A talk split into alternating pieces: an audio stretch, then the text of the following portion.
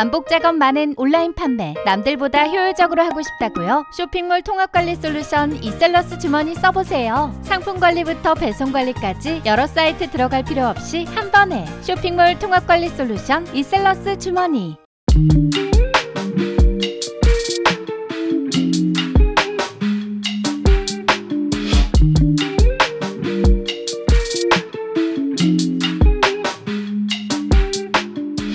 안녕하세요. 신사임당의 돈 얘기하는 곳입니다. 이번 에피소드에서는 한 주 동안의 부동산 이슈를 살펴보고 부동산과 관련된 고민 상담 이야기 나눠보도록 하겠습니다. 네, 안녕하세요. 매주 목요일 낮 12시에 돌아오고 있는 부동산 좀 아는 선배. 오늘은 정지영 대표님과 함께 합니다. 지난주부터 함께 하시는데 어떠세요? 아, 네. 어, 생방송이다 보니까 네. 제가 말 실수도 하고 네. 어, 이렇게 말이 빨라지거나 그런 게 있어서 오늘은 네. 좀 마음을 먹고 왔습니다. 아, 찬찬히 하시려고. 네, 네. 찬찬히 하셔도 돼요. 아, 어차피 왜- 이게 네. 끝나는 시간이 뭐 저희가 정규 방송도 아니고 그냥 저희가 끝내면 끝나는 거거든요. 저, 는 네, 네. 끝나는 시간이 없는 방송은 처음이 아 그렇죠. 아 느낌이 유튜브 그렇죠. 뭐. 그렇죠. 네네네. 아, 그래서 편하게 네. 어, 이제는 뭐랄까 방송이라 생각하지 않고 아, 네. 앞에 이제 청취자가 있고 어, 음. 좀 모르겠다 싶은 거는 좀 더 쉽게 네. 풀어야 드려야 되겠다고 생각을 아. 합니다. 저희 그 협찬이 들어온 게 있습니다. 어, 뭐요? 위건강엔 메스틱이라고 네, 위에 불편감 느껴질 때 먹으면 좋은. 아, 네. 아 이거 끝나고 저 먹어야 될 것 같은데요. 아 위에 불편감이 좀 느껴지시나요? 왜냐면은 이제 네. 이거 끝나고 이제 아 이거 하는 중간에 네. 이제 상담이 되면은 네. 어떨 때는 이제 고구마를 먹은 듯한 아. 어, 그러니까 고구마 사연이라고 그러거든요. 네네. 농- 농담 삼아서 이제 그럼 얹히는 경우가 있습니다. 네. 고구마 먹었다, 사이다 먹자 막 이렇게 제가 농담으로 상담할 때. 얘기를 했는데 네. 어, 오늘은 안 먹었으면 좋겠네요. 네. 알겠습니다. 오늘 저도 라이브를 하면 항상 부담이 돼가지고, 네. 속에서 불편감을 느낄 때가 있는데, 그런 거 해소하는 데 도움이 된다고 하니까요. 여러분들도 어, 참고해 보시면 좋겠습니다. 네. 제가 이걸 근데 하다, 방송을 하다 한번 먹어야 돼요. 진짜요? 예, 계약 조건이 제가 먹는 게 있어가지고. 예. 저도 하나 이따가 네, 그냥 네. 먹어도 되는 거죠? 그냥 일반 상품이죠? 네, 그냥 어. 먹어도 되는 거예요. 약 약이 아니라. 네네네. 아 먹으면 건강 좋아지겠다. 기능식품입니다. 네네네. 하여튼 오늘 뉴스를 또 준비를 했습니다. 저희가 네네네. 이 뉴스를 빼놓을 수가 없죠. 한번 보시면은 컴퓨터 화면 보여주시면 이거예요. 압구정 구현대 67차가 아 계산 쉬워요. 80평에 80억 와 쉽네요. 거래가 되면서 평당 1억. 네, 그렇죠. 재건축에 대해서 네. 굉장히 이게 자극이 되는 게 아니냐. 음. 그거에 대한 이제 대응으로 이런 게 나온 거죠. 네네. 네, 오세훈 시장이 80억 아, 중앙일보 기사고요. 오세훈 시장이 80억 아파트 압구정동 묶었다. 네. 목동 등 토지 거래 허가 구역이 지정됐다. 네. 이런데 이게 그 저것 때문에 그런 거 맞죠? 그냥 지- 그렇죠. 저 같은 보통 사람 입장에서는 느낄 네. 때 어, 80억에 거래되는 것 같은 그런 아. 대형 평수가 네. 평당 1억을 찍어버리니까 네네네. 좀 부담감을 느껴서 이렇게 거래 허가 구역으로 지정을 한 건가 이런 생각이 들거든요. 음. 맞아요. 그럼 이게 어떤 걸까요? 어, 그래서 이제 원론적으로 얘기 들어가면 네. 토지거래 허가제가 허가 구역을 지정하는 음, 게 뭔가 네. 이 말조차도 조금 어렵잖아요. 토지 거래 허가 구역. 어, 예. 우리가 집을 매수할 때는 지금은 실거래가 신고라고 합니다. 네. 신고만 하면 되는데 음. 이곳에 이제 만약에 주택을 매수한다면 네. 음, 어, 다른 상업 시설도 있겠지만 네. 이번에는 거의 주택, 아파트 위주로 지정이 됐기 때문에 네. 어, 그럴 때는 허가를 맡아야 되는 거죠. 어. 근데 근데 누구한테 구청장님한테 허가를 맡아야 됩니다. 아, 네. 내가 여기를 살려면 네. 구체적으로 좀 지정된 데를 살펴볼게요. 네, 보면 컴퓨터 화면 보면 동여의도라 그러죠. 저희가 국회의사당 이거 아 여의도공원? 예 어. 바- 여의도 쪽에 있는 분들은 이쪽 여의도공원 기준으로 국회의사당 있는 쪽이랑 이쪽 있는데 네, 요쪽 예. 그 KBS 별관 있고 이쪽. 그렇죠. 그렇죠. 그리고 여기 성동구에서는 여기 그 성수- 트리마 아 트리마자 옆으로 그죠? 네, 성수 전략 정비구역. 네. 성수 전략 정비구역 맞네요. 네, 거기랑 이제 압구정 현대 아파트 있는데 한양 아파트랑 이쪽 맞죠? 네, 네, 24개 단지. 네. 그다음 목동 양천구에서는 네. 14개. 목동. 네, 목동 14개 네, 단지. 네. 여기 일방 통행 있는 동네 맞죠? 맞아요. 예, 그쪽이 지금 토지 거래 허가 구역이 된 거예요. 네. 이네 군데가. 네. 그러면 여기는 여기에 있는 아파트를 이제부터 살려고 하면 네.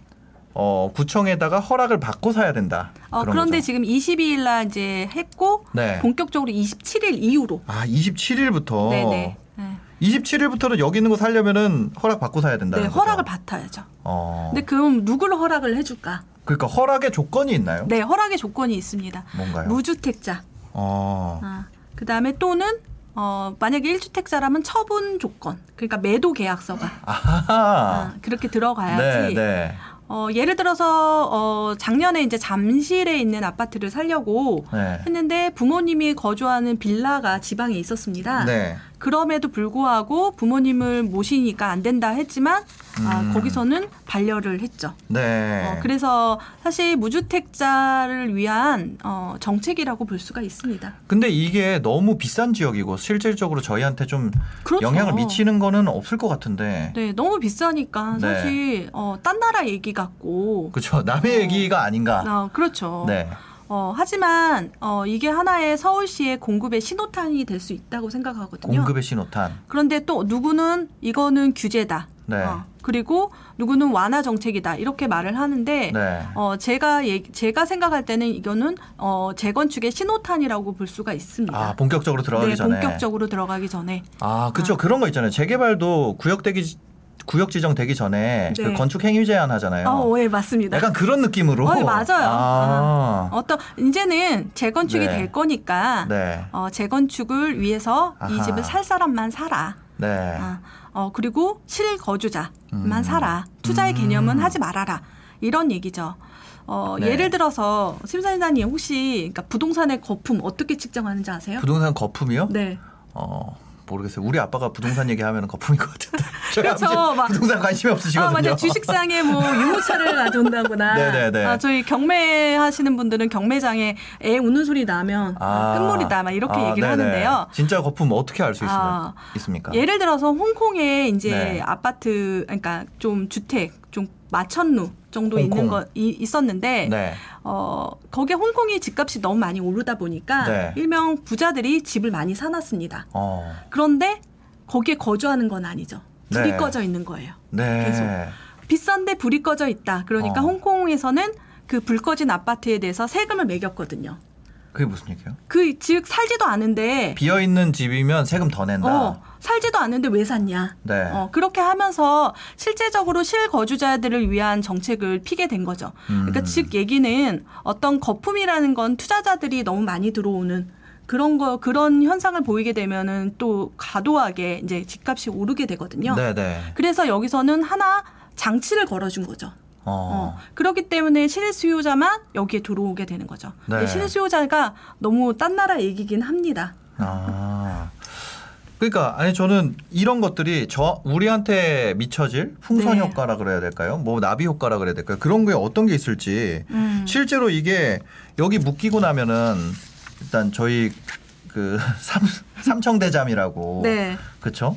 삼청 대장 같은 경우는 작년에 네. 지정이 됐는데요. 네. 어, 거기서 이제 역기능하고 순기능을 조금 차- 살펴봐야 됩니다. 네. 그러니까 사실 그 지역 안에 어, 풍선 효과죠. 그 지역에 삼, 삼청대잠이 그거죠? 삼성, 청담, 대치, 잠실. 근데 그 배경을 보면은 네. 그 삼성역에 있는 현대차 GBC 본사가 네. 개발이 되면 그쪽 양쪽에 있는 네 개의 지역이 감싸고 있잖아요. 음. 네. 어, 그 지역이 과도하게 부동산에 이제 열풍이 불 것 같아서 지정을 했는데요. 네. 어, 사실 그에 바- 반해서 그런 풍선 효과가 생긴 거죠. 음. 그러면 그 지역을 묶으니까 그 옆에 있는 지역이 오르게 됐습니다. 네, 네. 역삼동이라든지 성수라든지 어. 신천동이라든지. 네. 그러니까 들어갈 수 없기 때문에 네. 어 그리고 우리가 내 집 마련할 때 이제 그런 거죠. 바로 입주하는 경우도 있지만 사두는 경우도 있잖아요. 어 그렇기 음. 그죠. 때문에 풍선 효과가 있었고요. 네. 그리고 두 번째로는 좋았던 기능 같은 경우는 확실히 투자자 음. 어, 투기 세력을 이제 어 안전하게 걸러주는 역할을 했었죠. 네. 그렇지만 반증적으로 그러면 집값이 떨어져야 되나 싶지만 음. 거기에 이제 물건들이 너무나 없고 네. 그러고 진짜 살만한 사람들이 정말 큰 돈을 지불하고도 들어올 만한 지역이었기 때문에 신고가는 계속 출현이 되었죠. 어, 음. 지금 그럼 실제로 이게 묶이게 되면은 주변 지역에 좀 풍선 효과가 있을 가능성도 그렇죠. 있겠네요. 있죠. 네. 그런데 저번하고 저번 그 삼청 대잠을 지정했을 때랑 지금하고 너무나 다릅니다. 아 어떤 게 다르죠? 거기는 동이잖아요. 예, 예. 그러니까 삼성동, 청담동, 대치동, 잠실동인데 네, 네. 지금 화면을 보고 있는 걸 보면은 네, 네, 한번 보여주세요. 단지, 네, 구역, 그렇죠. 예. 단지, 단지입니다. 음. 다르죠. 전체적으로 묶은 거고 여기는 네. 타겟, 완전 핀셋으로 지정을 했다는 겁니다. 네, 네. 그렇기 때문에 정말 여기에 들어오고 싶은 분들은 정말 많은 돈을 주고도 아마 그리고 실수요자로 들어오시겠지만 네. 그렇지 않은 경우 그러니까 여의도 안에서도 또 매, 매 군데 그 주상복합은 빠졌어요. 예, 예, 음. 실질적으로 재건축에 대해서 과도하게 과열될 시장이라고 판단되었고 음. 투기 세력을 조금 막아준 거죠. 네. 그래서 좀 저번하고 저번에 지정한 거랑 이번하고는 너무나 다른 어, 아. 지정입니다. 그럼 이번에는 조금 뭐 풍선 효과가 덜 할 거다 이런 얘기인가요? 네, 덜 하겠지만 그래도 있습니다. 어. 모든 규제는 100% 완벽한 네. 정책은 없거든요. 네, 네. 어, 일명 지금 여기 같은 경우 이제 우리가 성수동 같은 경우 전략 정비 구역하고 조금 비교하면 또 그 지역은 또 싫어할 수도 있겠지만 네, 네. 한남 뉴타운. 어. 어, 어, 돈에 이제 따라서, 아, 이, 이 정도 돈이 있으면 한남 가세요. 아, 요 정도 돈이 있으면 성수 가세요. 이렇게 음. 얘기하거든요. 네. 근데 성수를 가려니까 안 되니까, 어, 한남이라도 조금만 무리해서 할까? 이렇게 대체 상품을 찾게 됩니다. 음. 네, 네. 어, 그리고 영등포구 안에 있는 여의도라든지, 음. 그 다음에, 어, 여의도 같은 경우에는 사실 네. 서초구의 반포동, 음. 잠원동으로 이제 갈 것 같고요. 네. 그러니까 대체 상품들을 찾게 되거든요. 어. 어, 그리고 목동 같은 경우에는 아하. 너무 막아버리니까 네. 상계동으로 좀 가게 되겠죠. 아. 그리고 압구정은 그냥 네. 그 사세. 어, 압구정은 뭐 압구정이다. 어, 그 사세라고 생각합니다. 네, 그들만의 리그고 네, 그런 네. 식으로 계속 퍼져 나갈 수 있다. 그런 풍선 네. 효과가. 그럼 실제로 지금 보면은 그 서울에 용산, 마포 이런 데는 좀 이제 주춤했었거든요. 네. 네네네. 근데 여기가 이제 좀 묶이면서 네. 어쩌면 다시 또 자극이 될 수도 있는 음. 오히려 상승세가 더 자극될 수 있는 가능성도 있다는 거네요. 네, 그렇지만 이번에 네. 이제 핀셋 규정을 하고 나서 어, 아마도 또 다른 곳에 지정을 할 가능성이 있습니다. 네. 제가 말했던 지역이 다시 또 재지정이 될 수 있는 거죠. 음. 그러니까 토지거래 허가 구역 같은 경우에는 아, 네. 어, 뭐 기준이 없, 그러니까 어, 그 횟수의 제한은 없는 거죠. 어. 지정하는 사람은 두 사람입니다. 네. 어, 시장님하고 그 다음에 국토부 장관님입니다. 네, 네. 생각해 보면 국토부 장관님도 지정을 했습니다. 어. 용산 정빈창 구역 네, 근처에 네, 네. 네. 그렇기 때문에 어, 지금 그 지정한 거에 대해서 생각한다면 어, 또 언제 또 지정할 가능성이 높죠. 네. 지금 그러면 재건축이 진행이 된다는 거죠?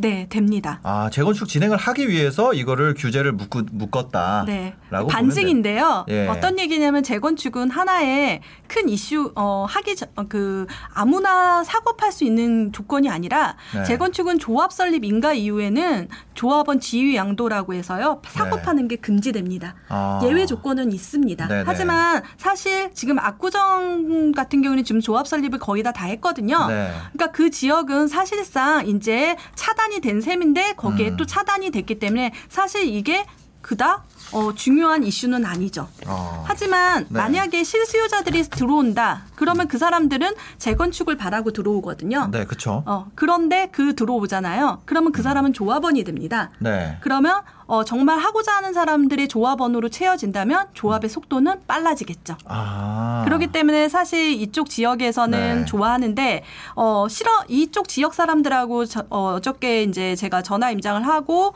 어, 음. 느낀 바로는 네. 어, 두 가지 관점 인 겁니다. 네. 어, 중간에 익시트를 하려고 했는데 어, 음. 이것 때문에 못해 하는 네. 사람이 있고 네, 네. 나 이때까지 기다렸어. 음. 나새 아파트 받을 거야. 네. 어, 그런데 나랑 찬성하는 사람이 같은 사람들이 많이 모여. 음. 어, 너무 좋다. 이런 반응이었거든요. 아. 그런데 여기는 지금 너무나 고가의 시장이기 때문에 네. 사실상 새 아파트를 받기 위해서 오신 분들이었기 때문에 네. 사실 우리하고 조금 다른 얘기긴 하지만 음. 어, 이, 이쪽 지역이 이제 규제가 됐다고 해서 음. 이게 규제인가 완화인가 이런 생각을 하게 되는 거죠. 네. 이런 이제 중간 지역에 이렇게 핵심 지역이 묶이기 시작하면 그죠? 네. 아, 그 풍선 효과로 이제 외곽 지역도 같이 올라갈 수 있다. 네. 이런 건데 뭐 이런 데도 좀 영향을 미칠까요? 이게 두 번째 기사인데 네. 또 외곽 지역에 주택 공급하면은 아까는 이제 핵심지, 도심 내 어, 네. 주택 공급이었고 네. 이번에는 또 외곽지의 주택 공급입니다. 음. 신혼부부에만 14,000가구 사전 청약 무주택 탈출 기회가 된다. 이렇게 나왔는데 이 기사를 준비해 주신 이유는 뭐예요? 아, 지금 거의 어, 뭐 한쪽 밤은 재건축으로 맞고 한쪽 밤은 청약으로 맞은 기분이긴 한데요. 네. 어, 둘 다 사실 본격 그 실상을 보면은 음. 어, 공급에 대한 대책입니다. 그죠. 아, 그래서 사전 청약에 대해서 사실 올해부터 7월부터 하기로 되어 있고 그 물량을 확정하고 그 지역도 확정한 거를 발표하게 된 거죠. 네네. 새로운 것은 아닙니다. 네. 네. 그래서 이 사전 청약에 대해서 좀 궁금해하시는 분들이 네, 많아요. 네, 어. 어떻게 보면은 이 사전 청약 제도라는 게 음. 아까 이 제목에 나와 있는 것처럼 음, 신혼부부한테 LTV도 풀어주고 음, 음. 그 무주택 탈출에 좋은 기회가 될 수 있다 네. 이런 얘기들이 많이 있었거든요. 네. 그래서 사전 청약이라는 게 정확하게 뭔지 음, 네. 이게 너무 뭐 당연히 알겠지 해서 그냥 띄엄띄엄 넘어가는 경우 많거든요. 네. 좀 명확하게 얘기해 주실 수 있나요? 음, 사전 청약이라는 건 네. 공공택지에. 공공택지에. 공공 분양을 네 조기에 분양하는 음. 제도입니다. 이미 택지는 다 준비가 됐죠 거의 이제. 네, 준비가 됐는데 네. 지금 어, 여기서 보면은 대규모 택지 지구 그러니까 3기 신도시는 지금 진행 중이고요. 네. 사실상 그리고 그전그그 뭐지 작은 택지 지구는 예전부터 지정되어 있던 네. 택지 지구였습니다. 네네. 거기서 거기 안에 이제 원래 계획대로 한다면 만약에 우리가 청약을 여- 만약에 한다면 음. 1, 2년 뒤에 할 청약 네. 분양을 1, 2년 뒤- 빨리 네. 청약하는 사전 청약 제도를 도입한 거죠. 청약이 원래 네.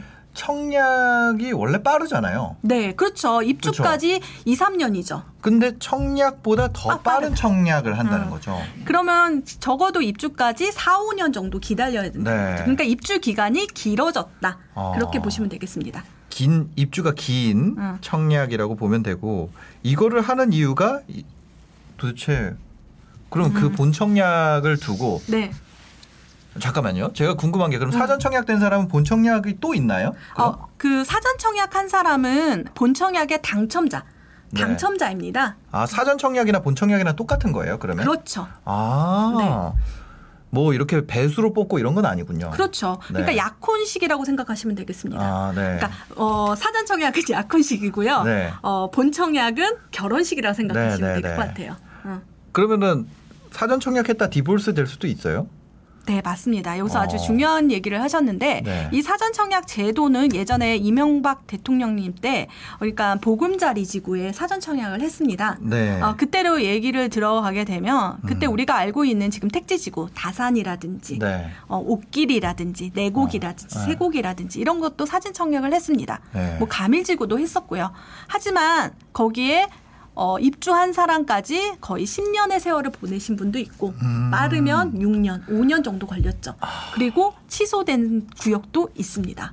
그래서 사실상 네. 어 이게 이제 예전 같은 경우에 그런 경우가 왕왕 있었다 해서 이번 정부에서는 조금 장치를 걸었는데요. 뭔가요? 어, 그 사전 청약도 입주자 모집 공고가 있는데 네. 어, 본 청약 날짜를 대략적으로 공개하겠다. 아, 아니 그럼 사전 청약 당첨이 되면 본 청약에는 따로 청약을 안, 안 해도 되네. 돼요. 어. 100% 당첨자입니다. 네, 네. 그래서 안 해도 되니까 음. 어, 본 청약 날짜라든지 대략적인 분양가 네. 이런 것도 공개한다고 하는데 아하. 그것은 확, 확실하게 입주자 모집 공고가 네. 나와 봐야 조금 음. 알 수가 있습니다. 지금 여기서 보면은 어, 네. 사전 청약의 이 내용을 컴퓨터 화면 좀 보여주세요. 네. 내용을 보게 되면 네. 어, 끝에 이런 말이 있습니다. 사전 청약 일정과 입지 규모 등은 사전, 사업 추진 과정에서 변동될 수 아, 이, 있습니다. 이거 이거 여기에. 네, 네. 아, 그러니까 사실 이것도 어, 네. 100%다라고 말, 말은 할 수가 없는 거죠. 아. 어, 그렇지만 예전 데이터를 봤을 때는 네. 어, 될 수 있는 100%될 수 있는 그 빠르게 진행될 수 있는 지역도 눈에 보입니다. 음, 사전 청약 하려 그러면 이쪽 뭐 가점이나 이런 거 있어야 되죠, 아, 이것도. 여기서 아주 중요한 건데요. 공공 분양이잖아요. 네. 공공 분양은 가점하고 상관이 없습니다. 아, 사전 청약은 가점이 없어도 할 수 있어요? 네, 가점이 아니라 납입 인정 금액이라고 하죠. 납입 인정. 네. 아, 그거 네. 청약 2만 원 넣니 10만 원 넣니 이거요? 제발 2만 원 안 되고요. 네. 매달 10만 원. 묻지도 아. 말고 따지지도 말고 10만 원. 아. 네, 한 달에 10만 원까지만 인정이 돼요. 막 50만 원 넣고 그러면 안 되고요. 아, 그러니까 완전 초보분들을 위해서 제가 얘기를 덧붙여도 될까요? 네네. 네. 아, 이거 원래 끼어들면 싫어하시는 분들 아니요, 계셔가지고 아니요. 제가 응. 뭐야 이제 청약통장이 청약 종합저축이 있잖아요. 지금은 네네네. 거기에 어, 돈을 마음대로 2만 원부터 넣을 수 있는데 아무리 많이 넣어도 한 달에 10만 원까지만 인정을 해준다 이거죠. 네네네네. 그렇게 해서 그거를 10만 원씩 몇 달을 누가 얼마나 더 많이 부었느냐 싸움이 된다는 거죠. 네, 맞습니다. 그 다른 거 안 보고 그것만 본다는 거예요. 그것만 보는 거죠. 아 금액만. 네. 어, 그래서 금액이 중요한데 네. 그러면 금액 20년 되면 얼마나 납입 인정 금액이 될까요? 20년 내면요? 네. 1년에 360, 아, 아니구나. 120만 원. 120만 원이니까 10년이면 10년이면 1200만. 1200. 그러니까 20년 2400. 2400만 원짜리 20년 통장인데 20년 넣어야지. 되면 예. 어 그러니까 그런데 만 17세부터 그게 counting이 되는 거거든요. 네. 그러니까 아이가 태어나서 10만 원씩 부었다고 해서 되는 건 아니고요. 네. 그러니까 그 사람이 37세가 되면 네. 어 2,400만 원짜리 맥스죠. 아, 2,400만 원이 최고점인가요? 네, 최고점이죠. 아. 하지만 최근에 2,400만 원이면 어 정말 무적 통장이라고 했는데 네. 최근에 위례 신도시에 공공 분양을 할 당시에 정말 네. 깜짝 놀랐습니다. 왜요? 3천만 원 이상이었습니다. 아, 3천만 원인 사람이 있어요? 네, 있습니다. 아니, 존재할 수가 없잖아요. 왜냐면 있습니다. 청약이란 통장은 네. 예전부터 있었고요. 네. 어, 그래 그래서 그 통장에서 10만 원씩 납입한 사람들이 정말 많습니다. 생각보다. 어, 아, 이거 이거는 어떻게 할 수가 없네. 어, 이거는 시간과의 싸움인데요. 그 시간을 거슬러 올라갈 수 있는 방법이 한 가지 있습니다. 뭔가요? 증여입니다. 청약통장 증여라는 방법인데요. 부모님한테 물려받는 네, 거요? 네. 그래서 사실 이 방송을 보시고 계시는 분이라면 네. 부모님의 인증서로 한번 어, 청약홈에 들어가서 확인해 보시면 아. 숨어 있는 통장을 찾는 경우도 상당히 많았습니다. 청약홈에 네네. 그러니까 사실 37살에 아, 2,400만 네. 원이지만 만약에 만 30세인데 지금 증여를 받았는데 부모님이 2,400만 원짜리 통장을 갖고 있었다 하면 바로 당첨이네요. 당첨이죠.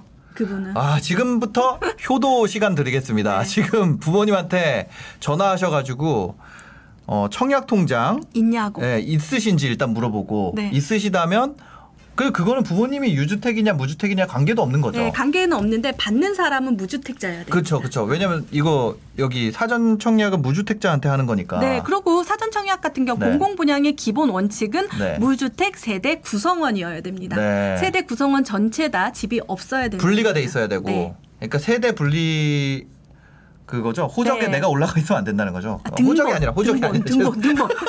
호적을 팔 수도 없고. 이혼하면 아, 파지, 이혼하면 죄송합니다. 파집니다. 아, 이거 이거 자녀를 아, 호적에 이거- 어떻게 패- 빼지? 그거는 아, 예, 모르겠네요. 아, 아, 이거 죄송합니다. 제가. 그 호적이 아니라 네. 네 등본이요. 네. 네. 제가 괜한 그러니까 가- 생방송이다 보니까 말. 실수를 할 때가 있어요. 네. 그래서 하여튼 세대가 분리돼 있어야 되고 머리가 네. 네, 세대 분리가 돼 있어야 되고 네. 그 다음에 저 뭐라 그랬죠? 아, 제가 갑자기 아, 생각이 안 나네. 그 직계 존속에만 가능합니다. 아 직계 조- 아, 존속. 예, 네. 부모님이 네, 이제 자녀한테. 증여를. 네. 그러니까 엄마 아빠가 예를 네. 들어서 주택이 있다 그래도 나랑 음. 세대 분리가 돼 있으면 증여하면 이게 무주택 청약 통장으로서 작동하기 시작한다는 거죠. 그렇죠. 아 그러니까 지금 전화하셔가지고 증여를 받을 때는 같이 네. 세대 안에 묵다가 네. 증여를 받고 세대를 분리하시면 됩니다. 아, 네네네. 그렇다고 합니다. 네. 세대 분리돼 있어도 증여를 할 수 있잖아요. 부모 자식 호적이 파진 건 아니에요. 아니니까. 같은 세대 안에. 있어야 돼요. 아 그래요? 증여 시는 증여 시. 증여 시점엔 같은 세대에 있어야 된다고. 합니다. 아, 다시 한번 정리를 드릴게요. 네. 앞에 제가 횡설수설 해가지고 죄송합니다. 자, 부모님한테 전화를 하, 하고 네. 세대를 합, 만약에 청약 통장이 있으면 세대를 합가를 하고 네. 그 다음에 증여를 받은 다음에 음. 세대 분리를 하면 된다는 거죠. 네, 네. 분리 즉시 네. 어, 무주택 세대 구성원이 되기 때문에 네네. 어, 여기에 사전 청약에 어. 지원할 수 있습니다. 네.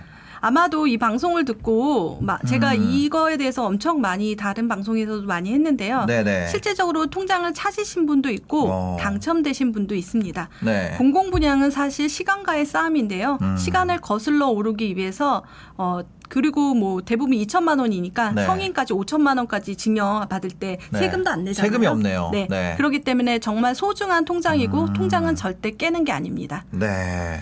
청약 통장 절대로 깨면 안 됩니다. 네. 청약 통장은 물려줄 수 있기 때문에 네. 청약 통장을 해지한다는 거는 음. 어 진짜 네. 말도 안 되는 어, 행동인 진짜 거죠. 해- 네. 해제하시면 안 되고요. 어, 네. 이따가 어, 사연자 중에서도 제가 그 부분을 또 체크해 드리거든요. 아, 그러니까, 그러니까. 정말 청약 통장은 정말 어, 그 값어치는 사실 2천만 원짜리 통장인데 제가 봤을 때 그 통장의 값어치는 얼마일까라고 계산을 한번 네, 해본 적이 네, 있습니다. 네. 어, 그래서 공공 분양에 당첨이 돼서 뭐 그 시세 상승이 된다고 생각을 하면 공공 분양은 당연히 쌉니다. 네. 분양가 상한제 지역이기 때문에 네. 정말 주변 시대에 당연히 쌓아야 되는 거의 한 반값이죠. 네, 네. 그렇기 때문에 거의 그 2천만 원짜리 통장은 최소 3억, 아. 최대 저는 10억까지 본다 보는 겁니다. 그러니까 제가 그 청약 통장을 음. 저 원래 그 렌탈 스튜디오라고 아. 오프라인 매장 했었거든요. 근데 그때 돈이 없는 거예요. 그렇죠. 대부분 그래서 그래가지고 그냥 그거를 깨버렸어요. 여기서 잠깐 깨지 마시고요. 담보대출, 예적금 담보대출. 네. 그러니까 예적금 담보대출이 된다는 걸 모르고 응. 거기에 한 500 얼마 있었거든요. 아, 그냥 아, 그거 호야한테 줘도 되는데. 그러니까요. 그래서 다시 그거를 나중에 알았죠. 이제 음. 부동산 공부를 하면서 네네. 아 청약 통장 깨는 거 진짜 멍청한 짓이구나 네. 이거를 알게 돼가지고 그때 그날에 바로 청약 통장 다시 만들고 아. 10만 원씩 넣고 있죠. 네네네. 청약 통장 10만 원씩 넣는 게 뭐 2만 원이나 10만 원이나 내가 8만 원 없다고 죽는 것도 아니고 그렇죠.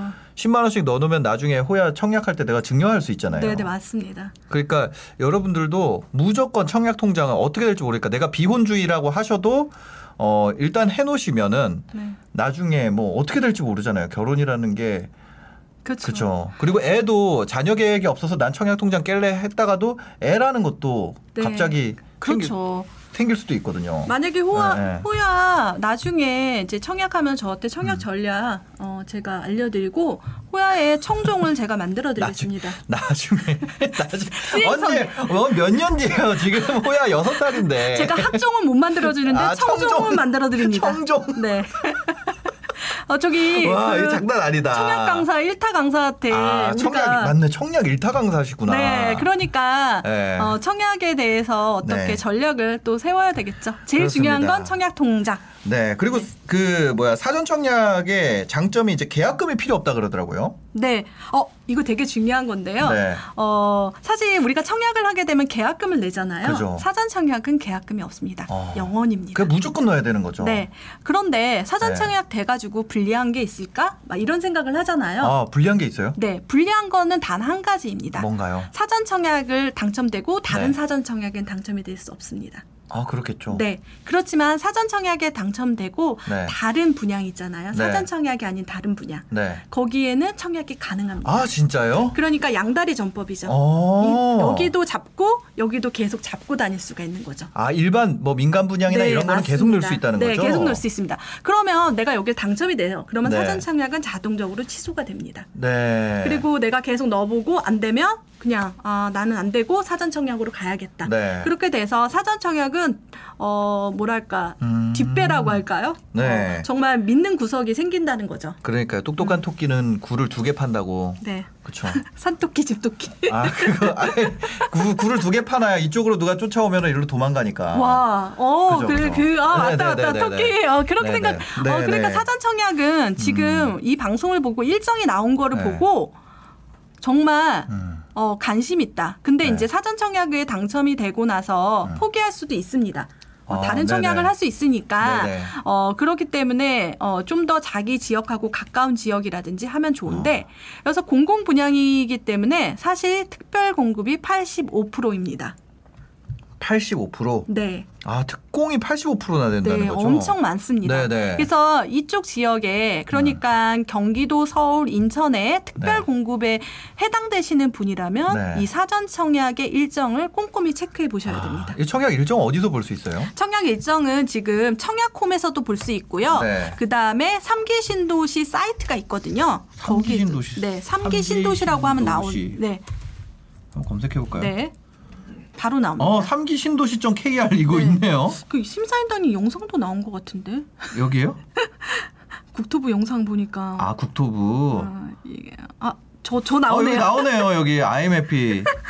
제가 아 여기 네. 저랑 심사임당도 나 심사임당님도 나왔어요. 제가 이번에 사전청약 여기 찍었었거든요. 아, 여기 찍으셨구나. 네. 예. 그래서 국토부에서 저를 불러서 깜짝 놀랐습니다.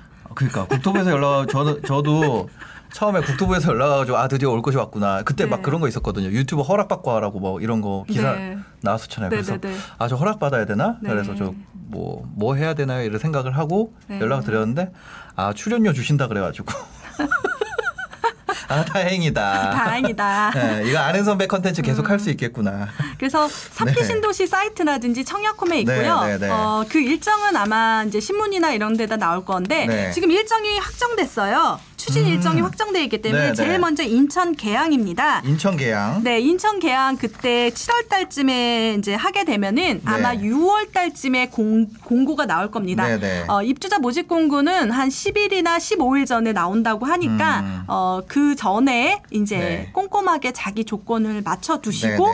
그리고 청약을 하시면 됩니다. 근데 이게 사전 청약은 그 그것도 있잖아요. 소득 요건도 있잖아요. 아, 네, 맞습니다. 그쵸. 아, 정말 어, 공부 많이 하시나 아, 봐요, 그쵸. 저 음. 아니 그게 아니라 보내주더라고 국토교통부에서 자료를. 네. 예, 그거 뭐지? 크리에이터 하시는 분들 이거 신청하시면 받을 수 있더라고요. 아, 그래요? 디지털 소통팀에 아, 신청하면은 저도 신청해 놔야 되겠네요. 예, 그거 받을 수 있어요. 어. 보도 자료. 예. 어, 사실 어, 네. 좀 나눠서 봐야 되는데요. 특별 공급은 네. 특별 공고 중에 다자녀 특별 공급, 노부모 부양 특공, 음. 네. 생애 최초 특별 공급, 그리고 신혼부부 특별 공급은 어, 자산 조건이 있습니다. 그리고 음. 네. 소득 조건이 있는데요. 자산은 부동산 또는 자동차입니다. 아. 부동산은 기준가에 그러니까 공시지가를 다 합친 가격이 얼마 이상 네. 넘으면 안 되고요. 네네. 자동차 가액도 얼마 이상 넘으면 또안 음. 됩니다. 음. 그래서 일반적인 민간 분양하고는 정말 다르죠. 네, 네. 어, 그리고 일반 공급은 그러면 없냐? 그거는 아닙니다. 일반 공급은 전용 면적 60 제곱미터 이하는 아까 자산과 소득이 네. 있죠. 이상은 아. 없습니다. 아, 알겠습니다. 지금까지 내용이 너무 음 사실 이게 문장으로 정리하면은 이만큼인데 네, 이걸 맞아요. 보셔서 좀 헷갈리시는 분들은 네. 그거 영상 찍어 놓은 거 있으시다면서요? 네, 사전 청약 삼기 신도시 보시면 될 것 같아요. 네, 삼기 신도시라는 사이트가 있어요. 삼기 신도시 한글로 쳐서 삼기 신도시.kr 들어가시면 여기에 그 요거만 떼가지고 요거 찍어 놓으셨대요. 네. 삼기 삼기신도시 사전 청약해서 이거 보시면 도움이 되실 것 같습니다. 네. 한번 재생해 볼까요? 되는지? 네. 어, 그러네요. 삼기 신도시 사전 청약 15분 특공 전략. 네, 이렇게 네. 볼수 있으니까요. 보시면 네, 보는 게 아, 잘, 잘. 나오잖아요. 예, 네, 보는 게 낫겠네요. 예, 도움이 될 것 같습니다. 네, 네. 네, 저희 사전 청약까지 알아봤고요. 그 다음에 이제 또 저희 컨텐츠의 꽃이죠. 네. 어, 상담 가도록 하겠습니다. 네. 상담 가기 전에 어, 위 불편감이 느껴져서 제가 메스틱을 네. 근데 네, 그 네. 댓글에 보니까 채팅창에 보니까 네. 어나 2만 원씩 넣었는데 어떡하냐 음. 그런 분들이 있어요. 그런 분들은 지금 당장 10만 원씩 넣고요. 그 전에 2만 원 넣은 건 어쩔 수가 없어요. 어, 차라리 연체를 했으면 그 연체금을 넣으면 되는데 어, 그 지금은 음. 2만 원 넣으신 분은 지금부터라도 10만 원 넣으시면 됩니다. 네, 네. 어, 포기하지 마시고 저- 네. 통장 절대 깨지 마시고 하시면 돼요. 청약 통장 무조건 10만 원씩 넣어야 된다. 네. 그거 아 저도 처음에 2만 원씩 넣었었어요. 대부분 그래요. 네, 은행에서 나올 때. 예, 은행에서 그 은행 직원분이 부담 없게 2만 원씩 넣어도 된다고 그래가지고 이제 그냥 별 생각 없이 자동이체 걸어오는 네. 게 제일 좋을 것 같아요. 왜냐하면 보통 일반적으로 누구한테 추천을 받으면 음. 그 사람한테 득이 되는 거잖아요. 아 그렇다. 그래서 저도 어떻게 생각했냐면 참고 안해 그러겠네. 처음에 그 은행에서 은행원 분이 음. 아, 저 첫 직장에 1층에 은행이 있었어요. 그쵸 대부분 거기 거기 가서 이제 뭐 급여 통장 만들고 뭐 하고 음. 뭐 하는데 거기서 그 얘기 하는 거예요. 아 이제 그 처음 직장 생활 시작하시면 청약 통장 같은 거 준비해 놓으시면 좋아요. 이래서 어, 맞아. 아 네네 그거 뭔가요? 이렇게 물어보니까 그때 총각이었으니까 음. 또 누나가 또 음. 괜찮아가지고 괜히 말 섞어보려고 음. 그 내용 보니까 이제 그게 있더라고요. 2만 원부터 50만 원. 예, 예, 그래서 뭐 이걸 주더라고요. 그래서 어 그런 거구나 그렇게 했는데 음. 부담 안 되게 2만 원만 하시면 된다고. 그래서 나는 이게 나한테 도움이 되는 건지도 모르고 음, 그냥 어 돈이 없어요라고 하기 그래서 맞아. 예, 그냥 어 2만 원짜리면은 해주세요 그냥 이랬거든요. 음. 근데 그거를 그냥 계속 끌고 오다가 음, 나중에 알게 되죠. 예, 아 10만 원씩 넣어야 되는데 음. 근데 이런 네. 거는 정보인데요. 음. 어, 나는 놓쳤지만. 어, 저는 그렇게 생각해요. 주변인들이라든지 음. 자녀에게는 어, 정보에 대한 어, 우리가 네. 뭐 돈을 물려줄 수는 없, 물려주는 건 힘들어도 네. 흑수저이지만 정보에 대해서는 다이아몬드 수저를 해줘야 되지 아, 않나. 맞아요, 맞아요. 심사인당 채널이 그런 거잖아요. 아, 저는 뭐제 채널은 다이아몬드 수준까지는 아니고 약간 스댕까지는 좀 그러니까 정, 정보라는 것도 사실 되게 중요한 네, 것 네, 같아요. 네. 알겠습니다. 매달 일단 이 영상 보시고 계신 지금 한 몇 분 보시고 계시죠? 근데 2만 원 넣은 거는 무효는 아니에요. 그렇죠, 그렇죠. 어, 그건 무효는 만약에 아니고. 10년 동안 2만 원을 넣었다, 아니, 그러니까 네. 1년 동안 2만 원을 넣었다 하면 24만 원이잖아요. 네, 네, 근데 네. 10년이면 240만 원 음. 정도 이렇게 납입 인정금이 되는 거니까 네. 너무 걱정하지 마세요. 어, 지금 보시는 네. 3천 분들은 꼭 청약 통장 어, 10만 원씩 이번 달부터는 넣으시길 바랍니다. 그리고 네. 이거는 공공 분양에만 해당이 되는 거니까 네, 네. 민간 분양은 통장 가입 기간이 중요합니다. 그렇죠. 민간 분양은 그거 했다가 딱 300만 원 채우면 되잖아요. 어, 그냥 3만 그러니까 아, 난 공공 분양까지는 힘들 것 같아. 아, 네. 그러면 음, 뭐 동케요. 네. 그러니까 다음 주에 음. 민간 분양은 다음 주에 또 얘기해 주. 민간 분양 또 얘기하려면 안 되죠. 그죠, 그죠. 그래서 오늘은 힘들어져요. 사전 청약까지만 네, 살펴보고 사전 청약까지만 예, 다음 주에 또 하겠습니다. 민간 분양 이야기 다음 주에 만나요. 네네 이어가도록 하겠습니다. 그리고 오늘 사연이 또 접수된 게 아, 있어가지고 네. 저희 사연이 010-6854-3668번으로 생방송 중에는 접수를 받고요. 방송 끝나고 나면 저희가 영상 하단에 댓글란에 링크를 하나 남겨놓습니다. 음. 거기 링크에 이제 사연이랑 입력하실 것들 있거든요. 네네. 어, 보시면은 어 이렇게 돼 있어요. 컴퓨터 화면으로 설명드리는 게 더 나을 것 같아서 음. 보면 지금 거 말고 어, 저번 주 거 보면 음.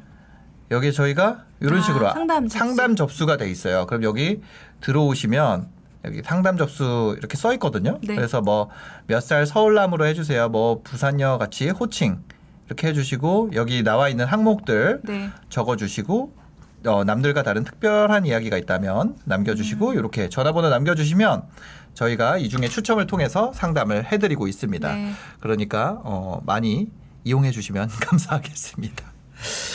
알겠습니다. 그리고 전화는 라이브로 그냥 무작위로 받고 있어요. 네, 먼저 접수된 사연부터 살펴보도록 네. 하겠습니다. 첫 번째 사연은요. 32살 인천에 사시는 남자분이에요. 전 32살 인천남입니다. 인천 공항에서 일하고 있고요. 올 6월에 아 결혼하시네요. 아, 결혼이 네. 진짜 한 달 좀 넘게 남았어요. 네. 한 달 정도 남았네요. 네네. 작년 10월에 서구 거맘에 음. 다세대 빌라를 전세 자금 대출 90% 받아서 음. 1억 4천만 원에 전세 계약을 했고 결혼 후에 신혼집으로 쓸 예정입니다. 아. 저는 인천공안, 여자친구는 구로 단지, 구로 디지털 단지에서 일하는데 여자친구는 기존 출퇴근 시간과 차이가 크게 없어서 제 출퇴근이 편리한 공항철도 라인 거맘을 신혼집으로 선택했어요. 현재 월급은 약 280만 원, 여자친구는 200만 원 정도고요. 그러니까 합쳐서 480만 원 정도죠. 네. 결혼 후에 저희 지출을 예상해 보니 200에서 250만 원 정도 예상이 됩니다. 제가 모아놓은 돈은요. 전세 자금 10% 포함해서 3천만 원. 여자친구는 더 많이 모았어요. 5천만 원 모았습니다. 저는 1주택을 소유하고 있어요. 어려운 가정 형편 탓에 2년 전 수원에서 부모님께서 거주하실 2억 5천만 원 신축 빌라를 제 명의로 구입했고 이 집에는 어, 신탁 주택담보대출 1억 8천 그리고 신용대출 6천이 있습니다. 이 원리금 상환은 부모님이 하고 계시고요. 반지하에서 거주하시던 부모님이 제 도움으로 깨끗한 집으로 이사하시니 처음에는 뿌듯했지만 요즘에는 1주택을 괜히 가지고 있어서 나중에 내 집 마련에 걸림돌이 되지 않을까 우려와 원망하는 마음이 들기 시작했고 이렇게 바뀌어가는 제 자신이 너무 싫어집니다. 저는 고등학교 시절에 어, 집안이 급격히 어려워져서 등록금도 싸고 근데 앞에 보면 은 2억 5천만 원 빌라인데 신탁 준대, 주담대를 1억 8천, 신용대출 6천이면 2억 4천을 대출을 뽑은 거예요. 네, 그죠? 이게 사실 신탁이라는 네네. 음, 이거 좀 이따. 얘기해 주시면 네. 될것 같고요. 네. 일단 저는 어 등록금이 싸고 빨리 취업할 수 있는 한국 철도대에 입, 입학을 해서요. 아르바이트와 한국 장학재단 생활비 대출로 학업을 마쳤어요. 그 와중에 집에 생활비도 계속 보냈고요. 이런 저에게 결혼은 사치라고 생각했지만 제 상황을 너그럽게 이해해주는 여자친구를 만나 양가 부모님의 도움 없이 오롯이 저희 둘 힘으로 결혼을 준비하고 있습니다. 저는 앞으로 어떠한 내 집 마련 목표를 설정해서 사랑하는 아내와 미래를 꿈꾸면 될지 아임해피님께 여쭤보고 결혼이라는 인생의 터닝 포인트에서 길잡이로 삼고 싶습니다. 제 여자친구를 위해서라면 어떤 노력도 할 자신이 있습니다.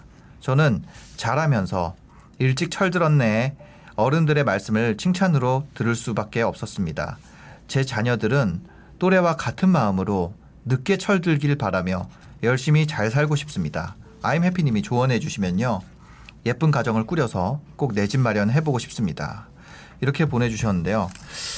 어, 주택이 있으세요, 이분이. 아까 네. 봤지만 뭐 신탁에서 대출을 신탁을 맡기고 주택담보대출을 받아서 1억 8천에 신용대출 6천을 더 뽑아서 네. 2억 5천짜리 빌라를 일단 천만 원, 내 돈은 천만 원만 들어간 거죠? 그렇죠. 네.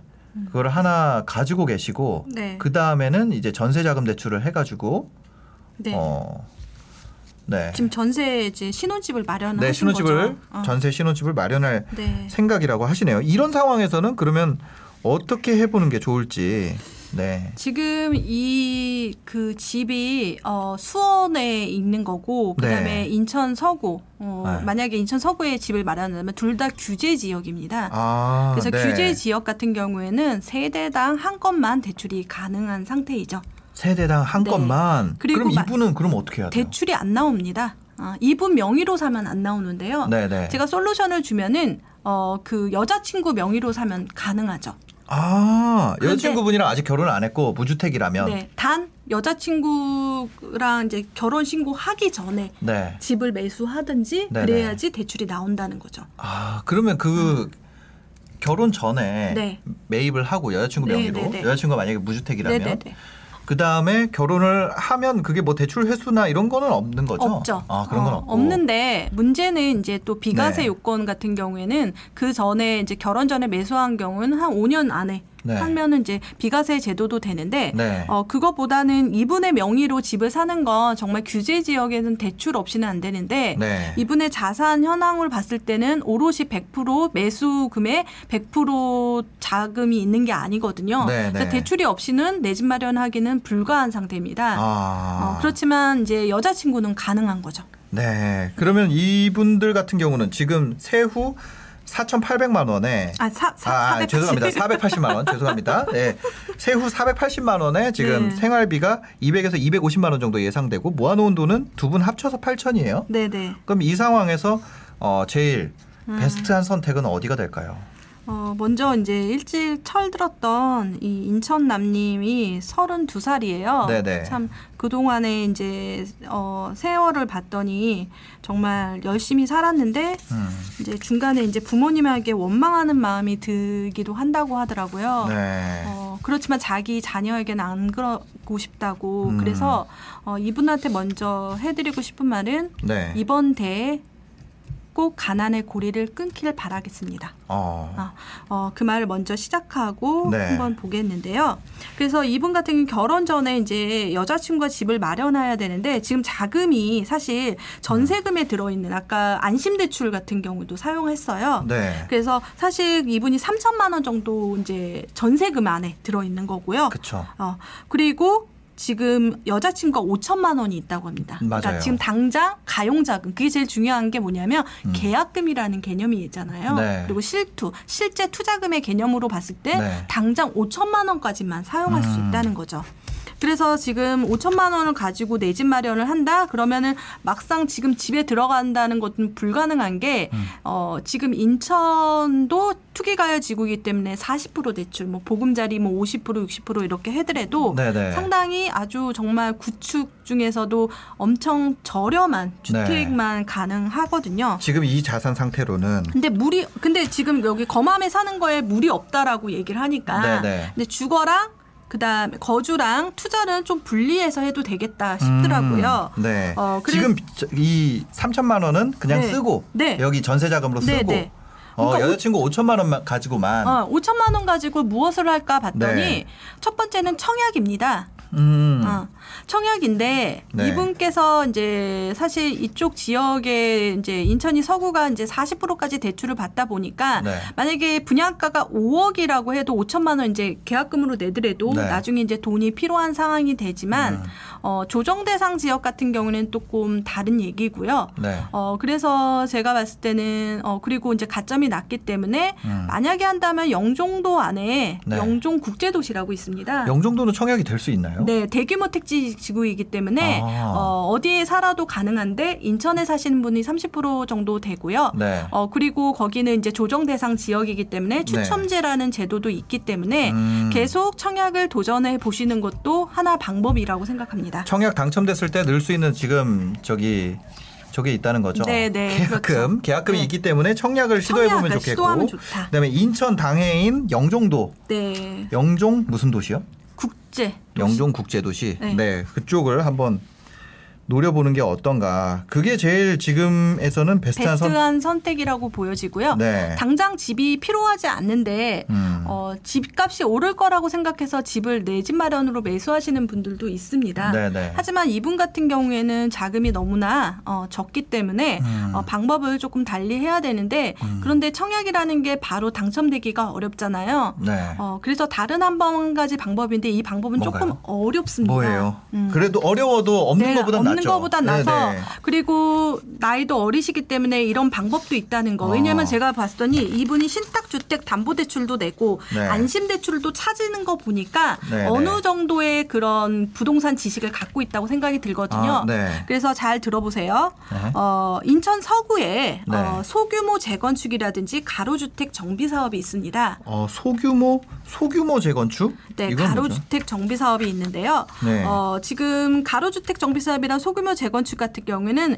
일정 어, 작은 택지, 그러니까 작은 어, 주택들을 모아서 만드는 거거든요. 그러니까 큰 것은 우리가 일명 재건축 재개발이라고 생각을 하고요. 네. 작은 규모라고 생각하면 네네. 소규모 재건축과 가로주택 정비 사업이라고 생각하시면 되겠습니다. 네.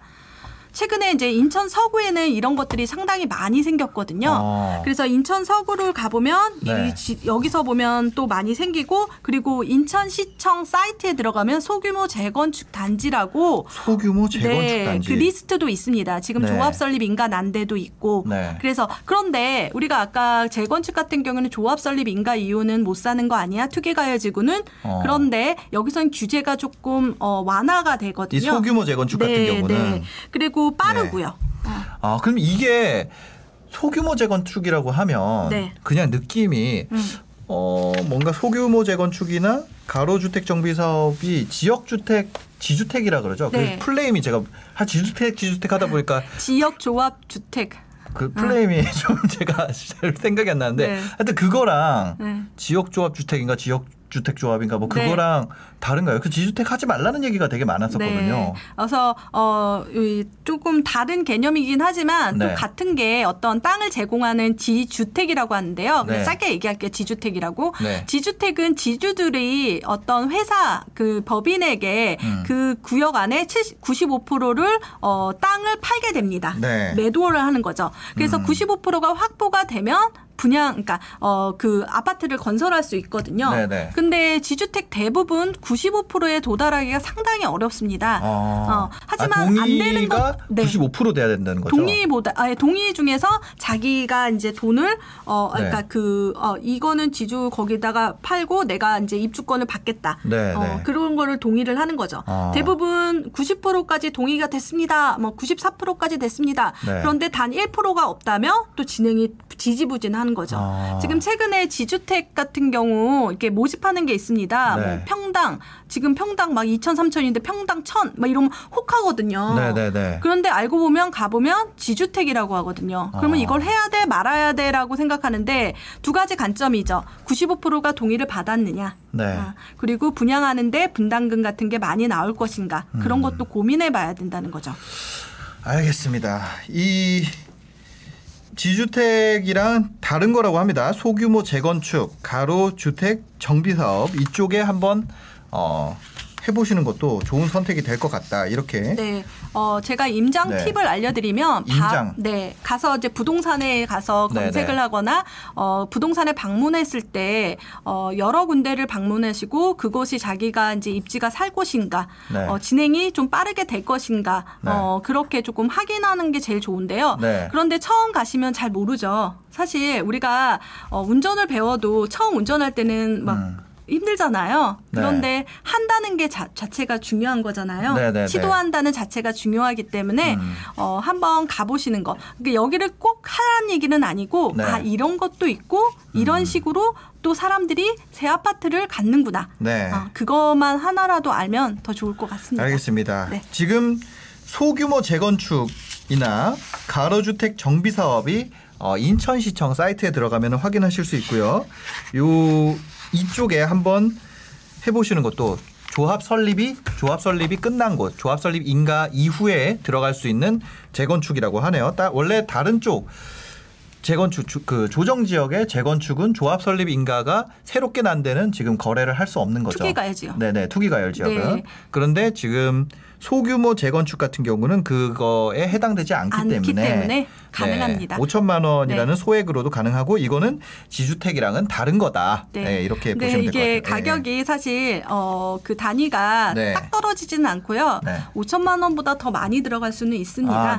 어, 그렇지만 이제 어, 주변을 살피다 보면 어, 이 재미난 사실은 이게 가로주택이나 소규모로 하면 그 음. 네. 옆에 구역도 어 나도 할까? 나도 어. 할까? 이렇게 되게 되는 경우가 있거든요. 네네네. 그래서 조금 더 빨리 들어가시면 또그 음. 금액으로 어, 매매가 빼기 전세, 그러니까 일명 갭 투자죠. 네네. 어, 그렇게 해서 이제 조합원이 될 수 있는 조건도 음. 있을 것 같습니다. 알겠습니다. 지금 어 앞에 솔루션 같은 경우 두 가지 솔루션을 주셨는데 네네. 앞에 같은 경우는 이제 사전 청약 사전 청약이었나요? 청약을 좀 노려보는 거 그게 한 가지였고 두 번째는 어 지주택 쪽을 네. 아 지주택이 아니죠. 네 자꾸 지주택이라 그러는데 뭐라 그랬죠? 제가 소규모 재건축 네. 또는 가로주택 정비 사업 가능 지역을 좀 노려보는 거. 이 두 번째 방법은 좀 어렵지만 내용을 살펴봤을 때 이분이 부동산에 대해서 어느 정도 공부가 되어 있는 것 같아서 네. 한번 얘기를 드려본다. 이렇게 솔루션을 주셨네요. 네. 이어서 또 전화 받아보도록 하겠습니다. 전화 긴장됩니다. 전화요. 네. 네, 여보세요? 네네, 여보세요? 안녕하세요. 아, 예. 혹시 지금 스피커폰으로 되어 있으신가요? 아, 네. 아, 예. 전화 받아주시면 감사하겠습니다. 아, 네. 아, 네, 듣습니다. 네. 아, 지금. 안녕하세요. 네, 간단하게 안녕하세요. 자기소개 좀 부탁드릴게요. 아, 네. 저는 지금 수원에서 지내고 있고요. 네. 27살이에요. 어, 그리고- 20대세요? 네. 네. 그리고 직장은 광화문 쪽이고. 네. 아, 네. 제가 근데 좀, 한 몇 년 전에 이제 부모님이 돌아가시면서, 네. 네, 조부모님이랑 이제 지내고 있는데, 네. 음. 이제 좀 독립을 준비해야 하는 시기 같아서, 아, 그러면 저희가 수원, 아, 독립녀님이라고 불러드려도 될까요? 아, 네. 네, 네. 하나씩 좀 여쭤보겠습니다. 지금 그러면 그 가족 구성원이 조부모님이랑 어, 저랑 지내고 있어요. 아, 세 분이 가, 가족이시 가족 구성을 네. 하고 계신 거고 네. 지금 뭐 자금은 따로 있으신가요? 어, 저 이제 부모님 유산으로 받은 네. 수원에 작은 빌라가 있거든요. 네. 네, 그게 한 시세는 9천만 원에서 1억 정도 네. 음. 되는 것 같고, 이제 네. 근데 조부모님께서 그거 매도하는 걸 좀 반대하셔서, 음. 네, 일단은 월세로 주고 있고요. 네, 네, 네. 네, 이제 그냥 저 현금은 한 8천만 원 정도? 아, 진짜 오, 대단하시다. 그 8천만 원 모으시고 지금 월 수입은 어떻게 되세요? 월 수입은 이제 직장에서 새우 250 정도. 250만 원. 아, 네. 네. 진짜 얼마나 모은 거야 이거 몇 년이나? 아, 지금 그래서 독립을 하실 거면 독립하고 싶은 지역이 있으실 거 아니에요? 어디 가서 살고 싶다 이런 게 있으신가요? 광화문 쪽으로 아, 좀 그냥 가고 싶은 이제 건가? 네, 네. 직장이 지금 좀 한 시간 조금 더 걸리는데 네. 그거 거리를 좀 줄였으면 좋겠는데 이제 음. 또 바로 들어가기는 좀 어려울 것 같으니까 당분간은 네. 좀 멀더라도 통근을 하다가 네, 네. 이제 들어가고 싶은데 어느 지역을 봐야 할지 잘 모르겠더라고요. 아, 아, 지금 제일 고민이신 거는 직장 거리네요. 어떻게 보면. 네. 네, 직장 거리랑 독립하고 싶은 거 그 두 가지가 네. 가장 큰 어, 워- 원인이라 그럴까요? 독립연임이 네. 독립을 원하는 독립. 이유가 될수 네. 있겠네요. 예. 그러면 이 내용 가지고 한번 IMF 정지현님께 여쭤보도록 하겠습니다. 네. 어, 먼저 그 어, 부모님 돌아가시고 몇 년이 네. 지났어요? 저 한 3년? 그럴 것 같아요. 네. 네, 그래서 이제 아무것도 좀 모를 때여서 음, 뭐 어떻게 어렵다. 처분, 네, 처분도 잘 못하고 그렇죠. 좀 주변 어- 어른들도 좀 지식을 많이 갖고 계시진 않아서 음. 네, 조언을 구할 상대가 없더라고요. 네. 지금 이 작은 빌라는 명의는 본인이 보롯이 100% 명의인가요? 아, 네. 그리고 대출은 없나요? 네, 대출은 없습니다. 대출은 없어요. 어, 음, 그 지금 월세가 만기가 어느 정도 됐어요? 이제 한 1년, 1년 정도 지나서 1년 더 남은? 음, 1년 정도 남아서 어, 네. 이렇게 되는 거구나. 아이고 정말 어 이게 지금 어, 엄청 많이 모으는데 저축액이 얼마나 돼요? 한 달에? 저축액은 한 150, 100에서 150 왔다 갔다 하는데, 네네네. 네. 어 그러니까 생활비로 100만 원 정도? 네. 왜냐하면 지금 조부모님하고 같이 살아서 사실 네. 생활비가 조금 덜 들진 않나 네, 맞아요. 그런 음. 생각이 아, 듭니다. 네, 맞아요. 네. 음, 그러면 독립하면 또 생활비가 조금 더 많이 들어갈 것 같아요. 네. 그래서 독립하는 거에 대해서 생각할 때 첫 번째 전월세가 있고 두 번째 매 매수가 있잖아요. 네. 그래서 지금 생각할 때는 어, 두 번째 매수를 하고 싶은 마음이 더 크신가요? 어떠 어떠세요? 아, 네. 음. 아, 원래는 빌라를 처분하고 음, 해야 하지 않을까 했는데, 이제 조부모님께서는 음, 좀 대출을 되- 되게 고지식하셔 대출을 음. 받아서 집을 사는 걸 좀 이해를 못 하시는 음. 분이어서 너무 반대를 하시더라고요. 음. 네, 그래서 그걸 음. 꺾을 수가 없어서 음. 이제 어 1인 그래도 집 하나는 너가 갖고 있어야 된다 아. 이런 마인드셔서 네. 근데 실례지만 여기 그 빌라가 어떤 네. 개발 호재라든지 이런 개발 구역 안에 있는 빌라인가요? 아니요 재개발 예정은 없어요. 아, 거의 없을 예정이에요? 어, 네. 불가능한지요? 네. 아, 참 이게 자기 자신으로 의지대로 할 수 없는 좀 부분이 있어요. 또 음. 조부모님의 의견을 무시하고도 할 수도 없는 노릇이고 맞죠. 어, 사실 그런데 어, 집을 매수할 때는 이제 사실 이거가 걸림돌이 될 수가 있습니다. 어, 지금 현재 정책으로는 주택이 한 주택이 있다면 다른 주택을 살때 어, 처분하는 조건으로 대출이 아. 나오거든요. 그러니까 이분도 똑같은 거예요. 아까 32살 인천남하고 100% 네네. 자기 돈으로 집을 사야 되니까 음. 사실상 지금 만약에 신용대출을 만약에 1억 정도 1억 이상 내면 안 되죠. 하여튼 9천 정도 낸다면 사실 1억 7천 정도의 돈으로 오롯이 1억 7천짜리의 주택만을 살 수가 있는 거죠. 대출이 안 되기 때문에. 네. 아. 그래서 그 부분이 힘든데 또 조부모님은 대출을 내서 집을 사는 건 안 된다라고 음. 얘기하니까 아참 진짜 난감하네요, 진짜. 어떻게 해야 될까요? 음. 조부모님은 집이 있으신가요? 아, 네. 그냥 주택에서 지내셔서 주택에서 지내셔서 네. 주택이 1주택자고 네. 어, 참 이런 부분이 조금 어려운 것 같아요. 근데 이제 만약에 8천만 원으로 또 집을 매수를 한다고 하면 어떤 어 거주보다는 어 그냥 사두는 개념으로 만약에 할 수는 있어요. 그런데 또 음. 독립을 하자니 보증금이 또 필요해. 그러네. 그런데 이분 같은 경우는 주택이 있기 때문에 어, 대출을 받기가 조금 어려울 수도 있어요. 전세자금 네, 대출 네. 같은 경우에도 어, 아 전세자금 대출에도 영향이 어, 있네요. 네. 영향이 있죠. 그래서 어, 이게 지금 아내가 투기가해지구고 규제 지역이기 때문에 전세자금 대출은 조금 자세히 알아봐야 되는데 그것도 문제 있는데 혹시 직장에서 받을 수 있는 전세자금 대출이라든지 이런 것들이 있을까요? 주택이 있으면 또 안 되나?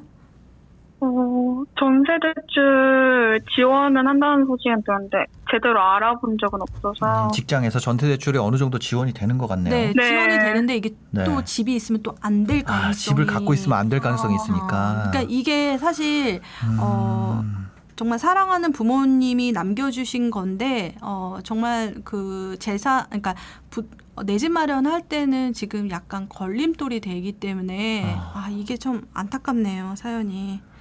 그 이거는 조부모님을 설득을 해서 정리를 하는 게 맞아 좋을 진짜. 것 같은데. 네, 그 네. 말씀을 아, 드리고 네. 싶은데 네.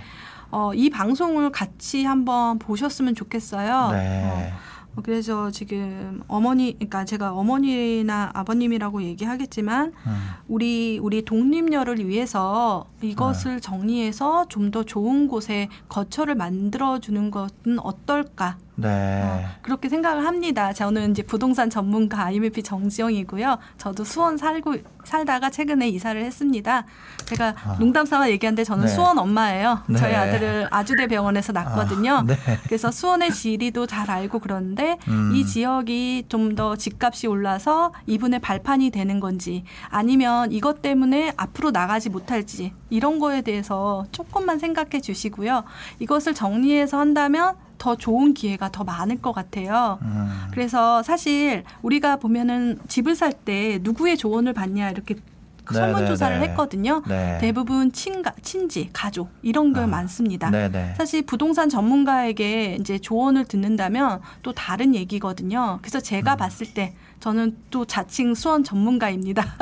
하도 오래 많이 살아서 어떤 얘기인지 알거든요. 네. 어, 동네는 얘기 안 하셔도 되지만 음. 근데 수원에서는 개발될 곳, 개발 안 될 곳이 좀 나눠져 있습니다. 네. 그래서 이게 그 우리 독립녀에게 발목이 잡힐까 좀 걱정이 되고요. 네. 아 이걸 해결하지 않고서는 조금 어렵지 않을까 그런 네. 생각이 듭니다.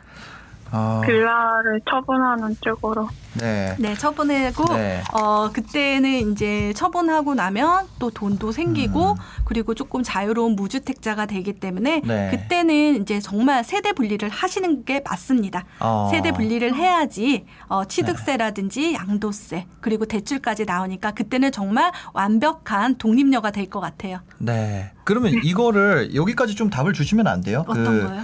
예를 들어 처분을 한다고 했을 때 네. 그럼 처분하고 나서 또 바로 전화 연결 될 수 있는 것도 아니잖아요. 저희가 이걸 하기 때문에 그렇죠. 그래서 그냥 그것까지 얘기를 해주시면 좋을 것 아, 같아요. 처분하고 네, 아, 처분을 오케이, 한다면. 오케이. 처분한다는 저 네, 네. 가정하에요. 네, 네. 네. 어, 너무 좋다. 너무 좋다. 네. 아, 처분한다는 가정하에 네. 사실 그 월세 보증금이 얼마나 돼요? 저 지금 천에 40 천에 그러면 천만 원을 뺀다고 하면 그리고 요게 이제 어 그 양도세가 없다라고 생각을 하면 거의 9천만 원. 그다음에 어 그 뭐지 양도소득세가 양도소득이 발생되고 그다음에 8천만 원이니까 1억 7천 정도 됩니다. 아, 네. 아, 1억 7천 정도 되면은 어, 좀 더 바운다리가 넓어지죠. 1억 7천. 네. 그렇게 되면은 만약에 어, 뭐 보금자리 론이라든지 이런 걸 사용해서 그냥 그냥 어, 여러 가지 조건이 있지만 그냥 50% 네. LTV 대출을 받는다 치면은 1억 7천을 또 대출을 받는 거죠. 네, 그렇죠. 그런데 이거를 어, 원리금 상환을 봤을 때 어느 정도 감당이 돼요. 어. 이분이 또 저축을 계속 하셔서 그 부분이 그쵸. 감당이 된다. 또 20대시니까 네. 어, 돈을 절약하려고 그러면 확 절약할 수 있는 때잖아요. 엄청 절약할 수 네, 있죠. 네. 애가 없으니까 아직. 어, 애 남자친구는 있어요? 아예 결혼 생각은 아직 없습니다. 아, 네. 남자친구는 있고? 아예 없습니다. 아, 없어요? 아, 네네. 네, 그래요. 돈 모자. 3억 아. 4천 정도 됩니다. 3억 4천 중에서 네. 강화문으로 출퇴근할 수 있는 데가 어딜까 한번 살펴보도록 3억 4천에 하겠습니다. 광화문. 3억 4천에? 네, 컴퓨터 한번 보여주세요. 네. 어, 지금 광화문까지 종로 그쪽으로 가장 가까운 데는 네. 사실 고양시 덕양구 쪽입니다. 아. 덕양구 주- 중에 지금 행신동이라든지 네. 그냥 이거 이거 이걸 돌려야 네네. 되겠다.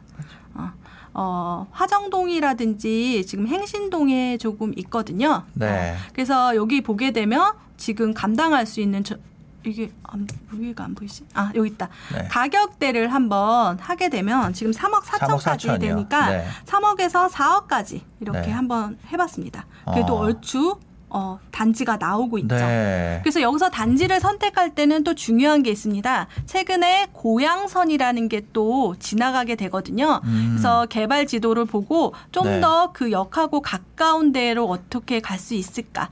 그리고 가장 중요한 거는 지금 대공역이라고 GTX A 노선하고 아. 또 가깝게 갈 수 있는 건 또 뭘까. 네. 어, 그런 것도 고려해 보시면 이왕 사는 김에 이왕 사는 김에 네. 조금 양념처럼 네. 호재를 기다리라고 그러는 건 아니고요. 그게 바로 양념의 요소가 되거든요. 우리가 네. 이제 그 국수를 먹는데 그냥 맹국수를 먹는 것보다 양념을 좀 고명을. 뿌리면 좋죠. 그런 네. 개념으로 생각하시면 되겠고 네. 지금 이쪽에서 이제 광화문까지 출퇴근이 가능하기 때문에 아. 어 그렇고 지금 사실 어 이른 말이겠지만 이게 96년입니다. 네. 입주가 거의 그때쯤 완성된 도시입니다. 일기 신도시 다음에 지어진 거거든요. 음. 그래서 일기 신도시 같은 경우에는 지금 재건축 연한이 되고 네. 이런 연도에 있는 아파트들이 리모델링이라는 것도 이제 도전하고 있는데 아직까지 고양시에는 리모델링에 대해서는 이렇게 딱히 이 화정동이라든지 그다음에 음. 행진동 같은 경우는 없지만 또 하나 또 나오게 되고 그리고 집도 예쁘게 꾸며보고 거기서 거주한다면 정말 독립된 생활을 할 수 있을 것 같아요. 네. 1억 7천이면은 뭐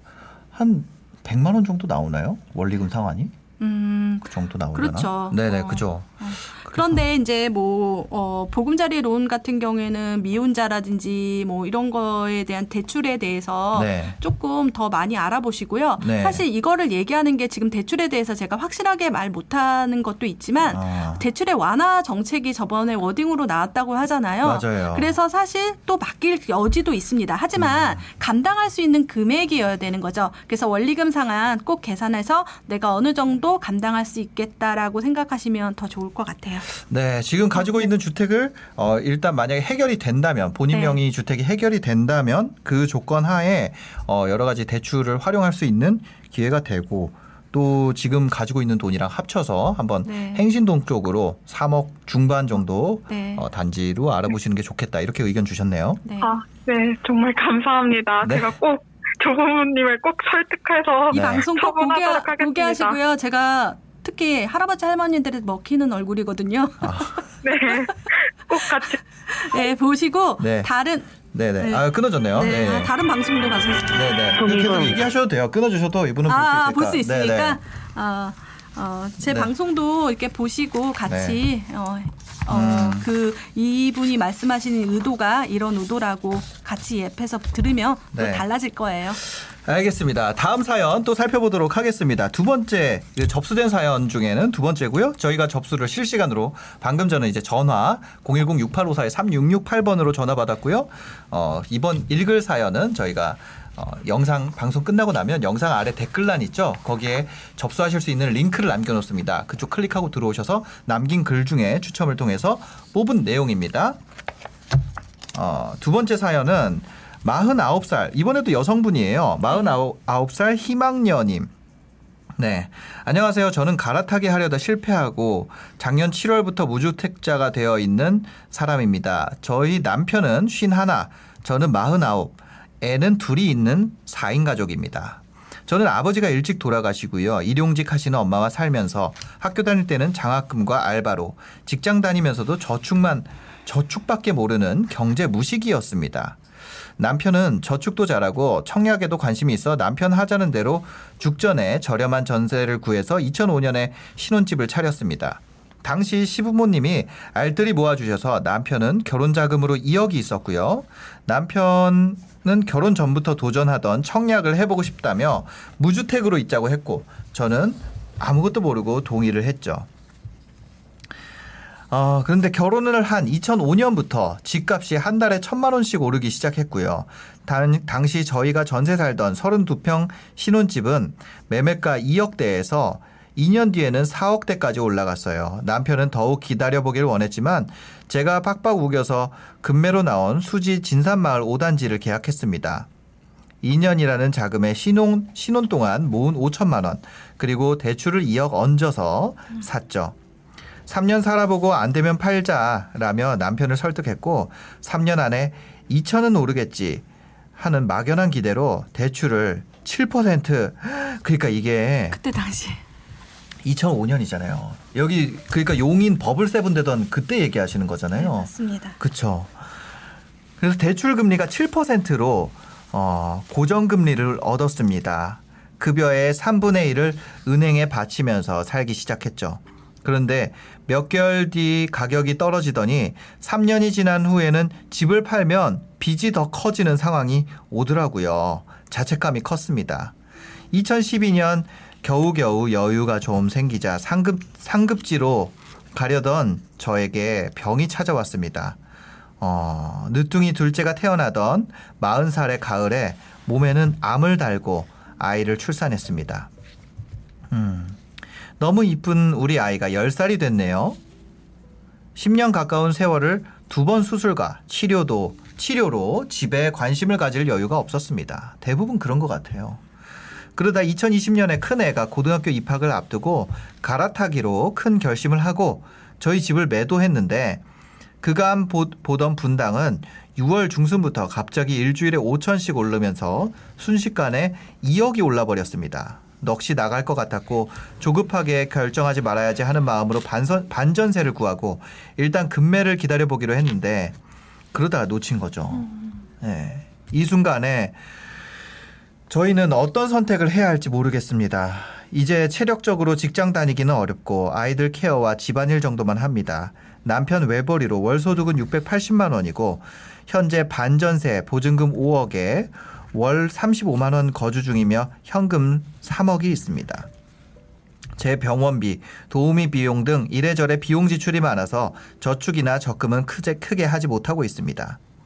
언제부턴가 미래라는 말이 나에게도 해당되는 말인가? 라는 생각으로 그냥 하루하루 살다가 큰애 고등학교 입학 다가오고 그냥 세월을 보내지 말고 삶이 허락하는 날까지 열심히 사는 엄마 모습으로 남고 싶습니다. 8억을 들고도 가족에게 부담을 주고 가게 될까봐 고민하다가 사연을 보냅니다. 무주택자가 됐으니 3년을 채워서 청약저축을 써볼까 아니면 지금이라도 눈을 낮춰서 주택을 매수하고 청약저축이 인정금액 2천만 원이 넘는 2026년 10월에 10월까지 버텨봤다가 써야 할지 고민입니다. 해피님 제발 도와주세요. 남편은 가점이 별로 안 되고 저는 2005년에 가입한 청약저축이 있습니다. 가입 당시 청약저축과 예금 차이도 모르고 은행에 300만 원 입금한 후 놔뒀다가 2020년 7월 회차분을 다 채워서 입금했고 현재 입금액이 1,087만 원인데 인정 금액은 1,020만 원입니다. 인정 금액 2024년 2024년이 되면 인정 금액이 1,640만 원. 이거 아까 얘기했던 네, 거죠. 공공주택 그거예요. 그거. 네. 아그 네. 청약 2025년에 1,820만 원. 2026년이 되면 2천만 원이 됩니다. 공공청약을 준비하려 그러는데 인정 금액만 높으면 될까요? 제 사연을 채택해 주신다면 저는 해드릴 게 없지만 건강한 몸을 만들고 이웃들에게 좋은 정보를 함께 공유하는 삶을 살겠습니다. 감사합니다. 제발 부탁드립니다. 이렇게 보내주셨네요. 네. 네. 어떻게 할까요? 지금 월 수입은 남편분이 680만 원. 근데 이게 애가 둘이고 네. 첫째가 고등학교 입학을 준비하고 있습니다. 네, 둘째가 이제 그래서 10살. 네 이거는 뭐 생활비가 어마어마하게 나가는 시점이고 그렇죠. 그리고 현금이 그나마 모아둔 게 3억이 있고 반전세가 5억. 이게 35만 원씩. 네네.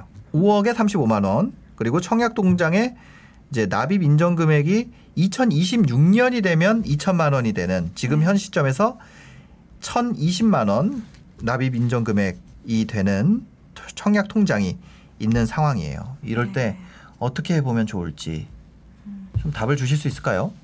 네. 이분 같은 경우에는 대출을 내서 네. 어, 하기가 조금 힘들 것 같아요. 대출을 내기가 어렵다. 네. 그리고 외벌이에다가 네. 지금 많이 들어가고 지금 이분이 아프셔서 네네. 어, 비용이 조금 많이 들어갑니다. 아, 음, 아프셔서. 네. 근데 이제 아하. 이게 어 그래서 이제 네. 지- 비용 지출이 많은 거예요. 네, 그러니까 네, 뭐 네. 아껴라 막 이렇게 될 수는 없는 상황일 것 같고 그죠, 그죠. 그리고 사실 이제 우리가 내 집 마련할 때 생애 주기별 어, 내집 마련하는 시기가 있습니다. 음. 네. 이 아이가 첫째 아이가 고등학교 입학을 하면서 정착을 하고 싶은 거겠죠. 음. 고등학교도 가고 아이도 둘째 아이도 이제 학력 학 학력 잡기에는 조금 정착을 해야 되거든요. 네네. 그런데 이제 이분께서 지금 어디에 사는 거는 얘기를 안 하셨는데 거의 분당이나 그쪽 근처에 사시는 것 같은데 그쪽으로 가고 싶어 하시는 것 네, 같은데요. 분당에 예. 이제 들어 입점하고 싶은데 지금 이제 갈아타기 하는 순간을 봤는데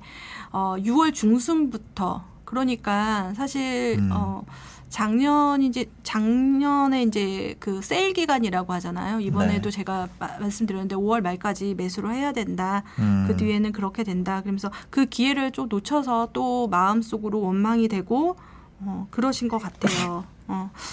어. 네네. 그리고 이분이 이제 이 말을 하셔가지고 더 이제 제가 사연을 뽑았는데 음. 언제부턴가 나에게 미래라는 말이 있을까. 아. 어. 어. 그러니까 사실 정지영님도 음. 그렇죠. 암을 네. 또 암투병을 하셨었고. 근데 음. 이분이 이제 저도 그 심정을 음, 느껴가지고 더 미친 듯이 이제 저도 네. 이제 내 집 마련이라든지 이제 음. 부동산 투자를 하셨는데 네. 이제 몸 상태도 안 좋다 보니까 음. 더더욱 그렇게 되는 건데 여기서 어 원하시는 거는 제가 봤을 때 아이들하고 편히 사는 그 미래의 보금자리를 원하실 것 같아요. 네. 어 그래서 저는 이제 생각을 해봤는데 분당 안에서 뭐 음. 방세 개, 욕실 두 개, 그러니까 아이가 네. 두 명이다 보니까 네. 그래서 10억 미만으로 지금 5억이고 현금이 3억이지만 뭐 신용 대출이라든지 또 미래의 소득도 조금만 당겨서 음. 이제 8억으로 계산했더니 안 나오더라고요. 분당 같은 아 경우는. 분당이 8억이 안 네. 된다. 네. 그런 사이즈는. 어. 네. 그리고 줄여서 가라고 하고 싶진 않아요. 왜냐면은 어, 이분이 몸이 아프시니까 그 집도 숨, 쉼, 쉼터가 돼야 되거든요. 아. 너무 좁은 집에서 이제 그렇게 사시면 또 아, 그렇게 안 좋으실 것 같아서 네. 그런데 소득이 조금 대세요. 680만 원 그죠, 정도. 그죠. 어, 그렇지만 이제 또 이게 학력계다 보니까 이게 들어가는 돈도 많고 만만치 그래서 않죠. 만만치 네. 않아서 어, 채, 대출을 좀 최소한으로 해서 생각했을 때 이제 네. 10억 이하로 어, 학군지 근처 거의 분당 거의 대부분이 학군지예요. 그렇죠. 분당 어, 자체가 학군지죠. 학군지예요. 예, 학군지. 예, 예. 그러니까 어, 분당 자체에서는 어, 음. 그렇게 해서 이제 분당에 장안타운이라고 장안타운. 네 효자촌 이쪽 주변에 이제 어, 어, 그 서현동 쪽인가요? 네, 그 그죠. 밑입니다. 어, 네. 네 네. 뭐 얘기해 주시죠. 네. 예.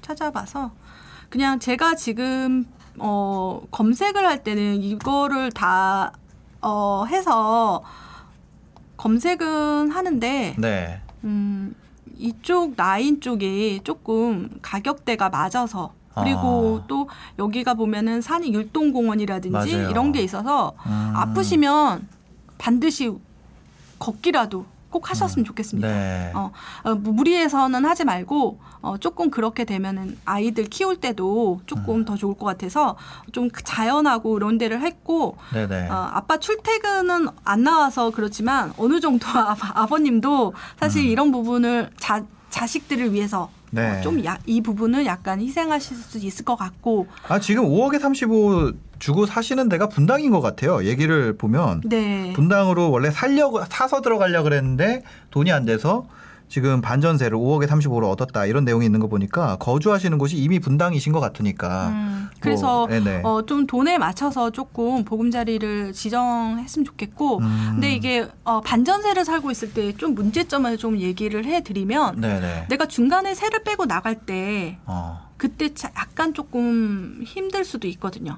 어. 네. 그런데 또 그 가격이 싸다면 또 잘 그 잘 나갈 수도 있는데 네. 어, 어, 집을 구할 때, 어, 그, 자기 세가 맞춰져서 이사 기간이 돼서 이렇게 구하시면은 네. 또 이게 마음이 또 이렇게 조급해지거든요. 그래서 음. 미리미리 조금 지금이라도 한번 산책 삼아 네. 부동산에 가셔서, 어, 저, 저도 부동산에 갔던 이유는요, 단 하나예요. 우울증에 안 걸리려고. 어. 가서 그냥 커피 타 먹고 같이 떠들고 웃으면서 밥 먹고 네. 짜장면 시켜 먹고 막 그랬거든요. 근데 네네. 그 성격이 안 되면 못 하겠지만 그래도 사람들 만나는 일을 조금 하면 좋은데. 어, 부동산을 한번 조금 자주 찾아가 보셔서 음. 이렇게 하시면 더 좋을 것 같아요. 네, 분당 쪽에 임장도 돌아보시고, 네.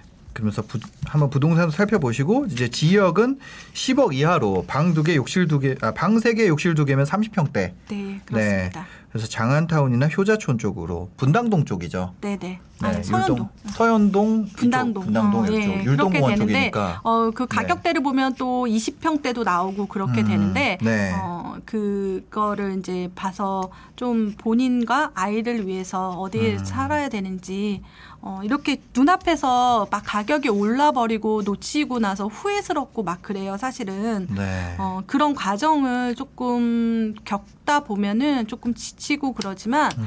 어, 기회라는 게 항상 어, 존재하는 것 같아요. 어, 저한테 이제 수업을 듣고 뭐 언제 돈을 제일 많이 벌었냐, 어느 년도에 막 이렇게 음. 얘기 물어보는 사람이 있어요. 네네. 17년도에 만난 수강생, 18년, 19년, 20년 아니요, 다 모두 기회가 존재했다는 거죠. 어. 그래서 부동산은 사실 어, 그 기회는 사실 스쳐 지나갈 때 잡아야 되는데 네. 어, 이게 딱 눈앞에 이렇게 딱 되면은 이거를 잘 못하거든요. 음. 하지만 지금부터라도 좀 어, 이렇게 운동 삼아서 걸으면서 네네. 부동산 찾아가서 이제 집을 마련했으면 좋겠습니다. 알겠습니다. 이 솔루션이 좀 도움이 되셨으면 좋겠고요. 지역이랑 뭐 금액대까지 설명을 드렸으니까 한번 참고를 해보시면 도움이 될 것 같습니다. 저희 마지막으로 전화 한 통화 더 네. 받아볼까요? 좀 그냥 끝내기 아쉬우니까 네 지금 몇 분이 지났어? 네 여보세요. 어머 끊어졌네. 아이고 안타깝다. 네 여보세요. 네, 여보세요? 아 예 안녕하세요. 안녕하세요. 여보세요? 네 네 네, 안녕하세요 됐습니다. 반갑습니다. 어머. 아, 어머. 네, 안녕하세요. 네 네 네네. 간단하게 아. 자기 소개 좀 부탁드릴게요. 네. 아, 네, 안녕하세요. 저는 지금 39살 미혼 기혼여고, 어, 잠실에서, 잠실 근처에 오래된 아파트에서, 네 어, 2억짜리 전세 살고 있고, 네. 잠깐 그리고, 그 외에 기혼이래요, 미혼이에요? 아, 미혼, 미혼이요. 혼자 미혼. 살고 있어요. 네네네네. 갑자기 기혼이란 말이. 아, 그리고 그 현금성 자산 뭐, 한 7천만 원 정도 있어요. 네네네. 그리고 제가 그 재당첨 제한 기간에 걸린 사람이거든요. 음. 그래가지고 그게 올해 10월에 끝나요. 10월 현금성 자산이 얼마 있다고 하셨죠? 7천. 7천만 원 네네네. 정도요.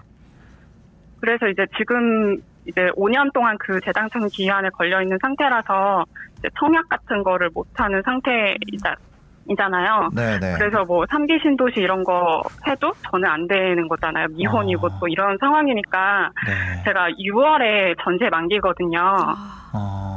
그래가지고 급하게 지금 집을 알아보고 있는데 저, 저 같은 이런 상황이 되게 애매한 것 같아서 네.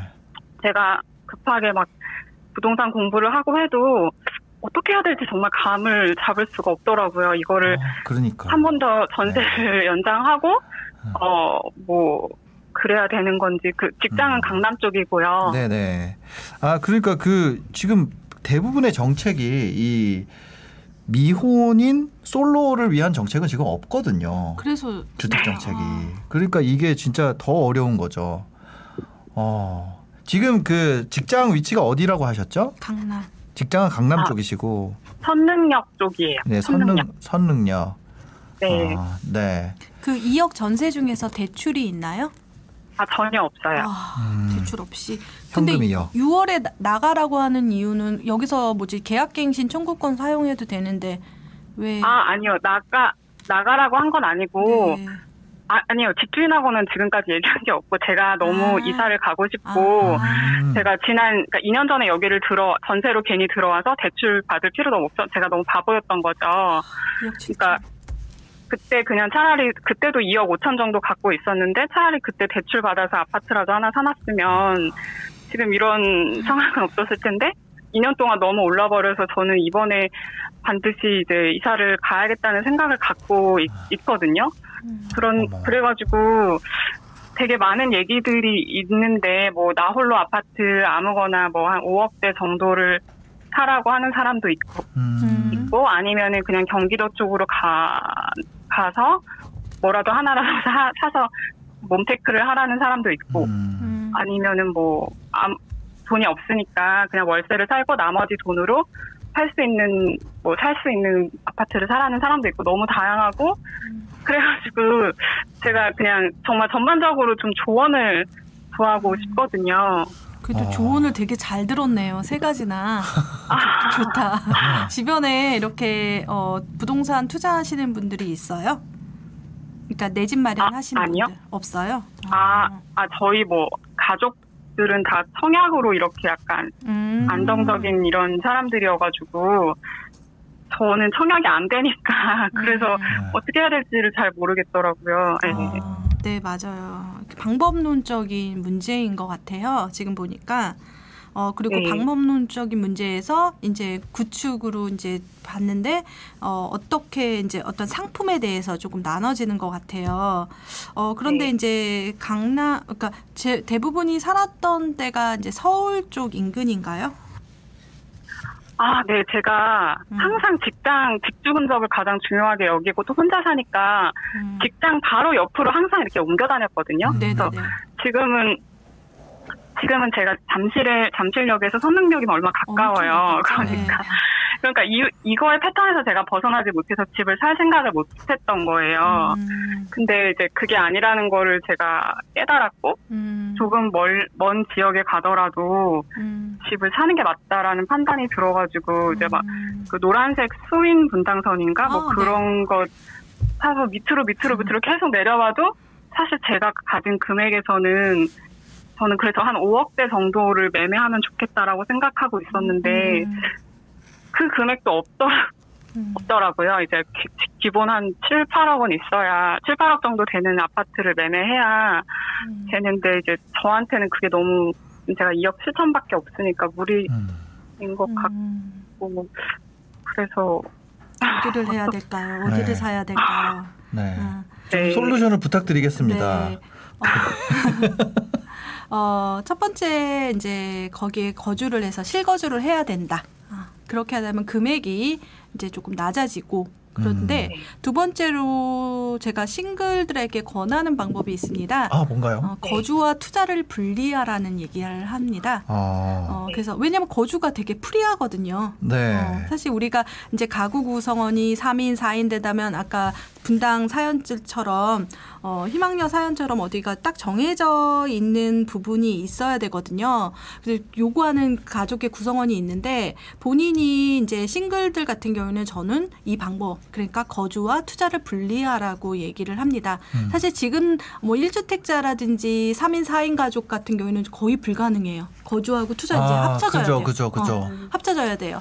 그런데 그런 부분에서 되기 때문에 그러면 어, 만약에 거주 비용을 줄 인다면 월세를 어, 거주를 해야 되는데 어, 월 수입이 또 어떻게 되나요? 월 수입? 아, 아, 한 달에 월 수입 255만 원이에요. 음. 월수 255. 오, 딱 떨어지네. 생활비는 어- 얼마나 정도 써요? 아, 생활비, 아, 제가 요거는 계산 안 해봤는데, 그냥 한 100만 원 정도, 반 정도 쓰는 것 같아요. 와. 아, 어, 마- 이게 어, 또 이제 집을 사면 또 네. 마음이 강제 저축을 하면서 어, 하나도 안 힘들어져요. 아, 네, 제가 그 저축, 그 돈 조금 쓰는 거는 좀 자신이 있어요. 그러니까 내가 보니까 자신 그런 그런 네. 사람들이 있어. 자, 어, 저 돈 아끼는 거 자신 있어요. 막 이런 어. 사람들이 많이 봐 가지고 네. 어, 그렇다면 철저히 월세, 그러니까 거주와 투자를 분리하시는 게 좋습니다. 아, 네. 네. 그러면 이제, 투자는 또 어떻게 해야 되나? 월세 비용은 조금 저렴한 대로 그렇지만 여자분 여자분이기는 안정적인 쪽으로 조금 하셨으면 좋겠고 음. 지금 너무 직주 근접으로 하다 보니까 강남 주변으로 사실 어 직장 거리 이제 20분대 30분대 하게 되면 또 월세 가격이라든지 이런 것들이 또 저렴해지기 때문에 어 그것을 구한 구했다고 치고 이제 투자로 가게 된다면 네. 만약에 보증금을 2천으로 한다면 지금 2억 5천이라는 돈이 생깁니다. 2억 5천. 어, 지금 2억 5천. 네, 2억 5천이 생기는데요. 그러면 저는 두 가지죠. 어, 지금 분당선을 보셨는데 강남으로 간통하는 게 어, 어떤 호선이 있는지 아세요? 제가 지도를 한번 보여드리겠습니다. 네, 한번 보죠. 이거는 되게 중요한 거라서 여러분들이 네. 강남구를 간통하는 지하철이 뭔가 어. 한번 생각해 보셔야 됩니다. 지금 보면은 성능형은 아마 분당선 그 때문에 그러고 2호선, 네. 그다음에 9호선, 7호선, 7호선. 3호선 네. 정말 많은 노선들이 지나가게 되거든요. 네. 어, 그리고 뭐 갈아탄다면 사실 많은 노선이 있겠지만 그러면 여기서 어, 그 선을 따라서 갈 수가 있는 거죠. 9호선도 가고 7호선도 가고 3호선도 가고 그럴 때 보면은 제가 그러면은 그 지역에 대해서 생각을 하게 되는데요. 어, 상품은 분양권입니다. 분양권. 네, 분양권입니다. 아 역시 신축을 알아보는 게 더 낫나요? 네. 어, 이 방송을 보시는 분은 왜 IMF는 신축만 얘기해? 이럴 수도 있습니다. 그렇지만 지금은 신축년입니다. 아 신축의 시대. 그렇죠. 네. 네. 어, 왜냐하면 투자의 네. 관점이 철저하다 보니까 음. 그렇게 되는 거죠. 네. 어, 그래서 3억 원대, 그러니까 2억 5천대로 해가지고 어, 분양권을 만약에 알아본다고 하면 제가 두 가지 지역을 알아볼 수가 있는데요. 음. 네. 인천하고 남양주하고 양주 옥정. 피 주고 산다는 거죠. 네, 프리미엄을 주고 청약에 당첨되신 물건들을 사게 된다는 거죠. 지역을 한번 더 불러주세요. 양주 옥정이랑 네, 여기서 왜 양주 옥정이냐면 네. 나중에 7호선이 연장이 쭉 됩니다. 어. 이렇게 올라가게 되면요. 네. 지금 의정부를 지나서 양주 옥정 네. 그리고 GTX C 노선이 이제 있기 때문에 음. 이제 양주 옥정이라든지 어 지금 또 남양주 쪽으로 가게 됩니다. 네. 남양주 쪽에 보면은 지금 벼- 다산 신도시와 별내 신도시는 다 이제 채워져서 분양권은 없고요. 여기 4호선 이 라인으로 또 분양권이 있습니다. 음. 어, 그래서 요런 지역을 두 군데를 하는데 너무 멀죠. 한 번이라도 가본 적 있나요? 아니 없어요. 그렇죠. 한 번이라도 서울도 다 못 가는데 어, 한번 네. 어, 지하철을 타고 한번 가보는 것도 추천을 드립니다. 뭐 바로 네. 가서 사는 건 힘들어요. 그렇지만 네. 어, 이곳에 이런 곳들도 있구나라고 음. 생각이 드는 거죠. 어, 나 살지 않을 건데 예, 살라는 얘기가 아닙니다. 어, 음. 어, 투자의 개념으로 각주 가자라는 얘기고요. 그렇게 되면은 입주 당시에 또 돈이 들어가는 것도 계산을 하셔야 되는데 지금 딱 그 기준으로 말하게 됩니다. 그러면 어 그러 그러고 나서 인천이라면 인천은 7호선 라인이 이렇게 있습니다. 네. 음, 부천을 지나서 이렇게 인천에 7호선 라인이 있죠. 그런데 어 투자니까 뭐 상관없지 않나 그러지만 사람 일이라는 거 모르거든요. 네네. 그렇기 때문에 인천의 분양권도 있다는 거. 분양권 어, 7호선 네. 근처에. 네. 근데 7호선 근처에 바로 이제 역세권으로는 거의 없고요. 네. 어, 많지는 않지만 인천 내에 이렇게 있습니다. 어. 최근에 인천 지역이 핫하거든요. 그래서 제가 이렇게 얘기하는 것도 아마 6월 지나서는 아마 분양권이란 상품을 사기는 솔트 아웃 어, 되는 상, 상황이 상황이기 때문에 네. 한번 바로 가서 사는 것보다 이 세 지역을 한번 가보는 게 좋고요. 네. 뭐 아까 분당선 얘기하셨잖아요,라고 했는데 네. 분당선 밑에 수원 쪽에도 분양권이 있지만 가격이 비쌉니다. 아 2억대로는 살기 살기가 어려운. 조금 어렵죠. 네. 어, 그래서 어, 지금 같은 경우에는 이 세 지역을 한번 가보시면 좋고 지금 가격이 오른다고 하면 사실 신용대출 혹시 가능하신가요? 직장생활 오래 아, 하셨으면 가능할 네. 수 있죠. 뭐 연봉만큼 연봉 정도 대출 되는 걸로 알고 네, 이제 1억 언더로 이제 대출을 내면 가능하니까 또 거기서 또어그 그곳에 이제 가서 돈이 모자르거나 이럴 때는 한번 신용 대출도 한번 생각해 보고요. 신용 대출 같은 왜 분양권을 추천을 하냐면 지금 월세도 내는데 뭐 원리금 상환까지 내면 힘들어지잖아요. 그런데 음. 분양권의 중도금 대출은 원리금 상환이 없습니다. 이자 후불제 개념이죠. 그리고 신용 대출은 지금 이자를 내고 그다음에 원금 상환이 없죠. 네. 그렇기 원리금이 때문에 아니죠. 예, 예, 예. 지금 사, 사실 신용 대출을 내도 그 대출금하고 그다음에 월세 금액이 고정비로 또 추가가 되는 거죠. 음. 아낄 수 있죠? 아, 네, 네. 근데 한 번도 안 가봐서 예, 말씀하세요. 네. 그 제가 분양권은 잘 몰라서 그런데 네. 그 분양권 금액 이라는 거에 포함되는 게 프리미엄이에요? 아, 아니면 예, 너무 질문이 너무- 좋은데요. 아, 분양권을 만약에 매수, 지금 당장 매수한다면 실제 투자금, 실투라는 개념이 있는데요. 그걸 때는 분양권을 살 때는 그 분양가, 음. 분양가의 10%가 거의 계약금이거든요. 계약금 플러스 프리미엄. 그리고 복비 정도가 이렇게 지금 당장 아. 돈이 필요한 거죠. 어, 그리고, 어, 나 이거 입주할 때 돈이 없는데 어떡하지? 그러면 그때 파셔도 됩니다. 아, 네. 아 그러면은 막 요새 막 정부에서 막 법이 많이 개정돼서 네. 분양권을 더 이상 거래하지 못하게 네, 되었다 맞습니다. 이런 얘기 들었는데 여기는 아닌 거예요? 네. 그러니까 어 너무 아. 진짜 공부 너무 잘하셨다. 질문 너무 좋은데요. 지금 이 얘기를 하는 이유는 다 두 가지 개념이거든요. 분양권을 전매 제한이 너무 많이 작년부터 실행이 돼가지고 작년부터 어 그 기간 이후에 입주자 모집 공고 난데는 어 분양권 전매가 금지돼서 사실 분양권이 이게 수수수수 줄어들고 있는 셈이에요. 사실은 음, 없어지고 거래할 수 있는 거래할 분양권이. 수 있는 분양권이 또 없고 네. 그리고 6월 1일 이후에는 또 양도세가 올라가는 거기 때문에 이게 또 없고 그리고 세 번째 지금 분양권을 사신다면 규제 지역에 산다면 어 입주 때까지 들고 가야 되는 거죠. 다시 재파는 건 안 됩니다. 아. 아. 그렇기 때문에 점점 분양권이란 상품이 없어지게 되는 거죠. 하지만 분양권 같은 경우는 또 새 아파트 신축이 되기 때문에 어떻게 보면은 투자로서는 가장 중요하고요. 그러면 알미피님 이건 다 반드시 오른다는 거예요? 딱 얘기할 수는 있는데 어떤 얘기냐면요. 제가 이때까지 봤을 때 부동산 불변의 법칙이 있습니다. 어, 뭘까요? 그거는 택지 지구가 완성이 될 때는 반드시 오른다. 택지지구가 완성이 네. 되는 시점에서는 네. 어 그리고 어그 새 아파트가 어 일명 구도심에 있을 때는 어그 주변이 시세가 오르면 반드시 오른다. 구도심에 네, 구도심은 원래 사람이 살았던 곳이기 네. 때문에요. 익숙한 동네입니다. 어, 그래서 지금 양주 옥정이라든지 남양주 진접 같은 경우에는 그쪽은 사실 택지 지구입니다. 구도심이 아니잖아요. 네. 그런데 네. 양주 옥정 같은 경우는 첫해 첫 번째 분양할 때 저 진짜 갔을 때 진짜 김밥집 하나 없어가지고 아무것도 없고 거기는 월세가 천에 25막 와, 이랬었어요. 진짜 장난 예. 아니었습니다. 근데 지금은 입주도 많이 하고요. 2년대로 도래되고 그리고 계속해서 분양을 하는 단계가 됐거든요. 음. 그래서 그런 쪽도 한번 알아보시면 좋겠고 어 이렇게 어 분양권을 모르지만 하나하나 어 이렇게 알아가는 과정에서 배우게 될 것 같습니다. 아, 저 마지막으로 하나만 더 여쭤봐도 될까요? 네. 저, 그, 제가 그럼 만약에 분양권을 사서 이제 이게 완, 아파트가 이제 완성이 돼 가지고 음. 완성이 되잖아요. 와- 네. 이게 공사가 다 완료가 네. 되잖아요. 그러면 그때는 제가 그냥 전세를 주는 게 나은 거죠. 네, 아니요. 그거는 선택이 돼요. 왜냐하면 어, 어떤 얘기냐면 여기서 어, 나는 안 살 거야 딱 그러다가 사람들 거의 다 들어가요. 왜? 세금 아. 때문에. 아, 그렇지만 아. 그렇지만 안 들어가도 되고 들어가도 되고. 그러니까 두 가지를 결정할 수 있는 건 본인이잖아요. 그러니까 좋죠. 어. 꼭 그렇지만은 않습니다. 그렇지만 전세를 둬도 되는 거죠.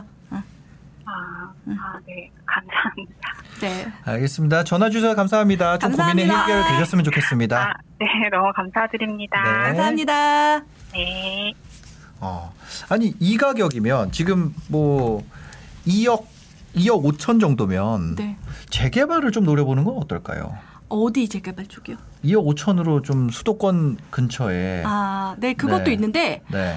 아, 이 재개발하고 재건축 같은 경우에는 일반인 지금 지- 지식이 좀 없는 분들이 도전하기는 네. 조금 힘듭니다. 어. 그러니까, 어, 허, 그, 그, 그, 어, 그 부분을 여러 가지 이해하는 요소가 조금 필요하거든요. 네. 그런데 분양권 같은 경우는 일반 아파트를 음. 나중에 들어간 아파트를 산다고 하고 네네. 사실 그 지금 힘단장님이 말한 것처럼 사실 재개발 재건축도 나중에 신축이 되기 때문에 네. 그것도 상당히 좋죠. 사실 어. 2억 5천으로 살만한 곳도 있습니다. 네. 다음에 그런 질문이 들어오면 좋겠네요. 네, 네, 네. 알겠습니다.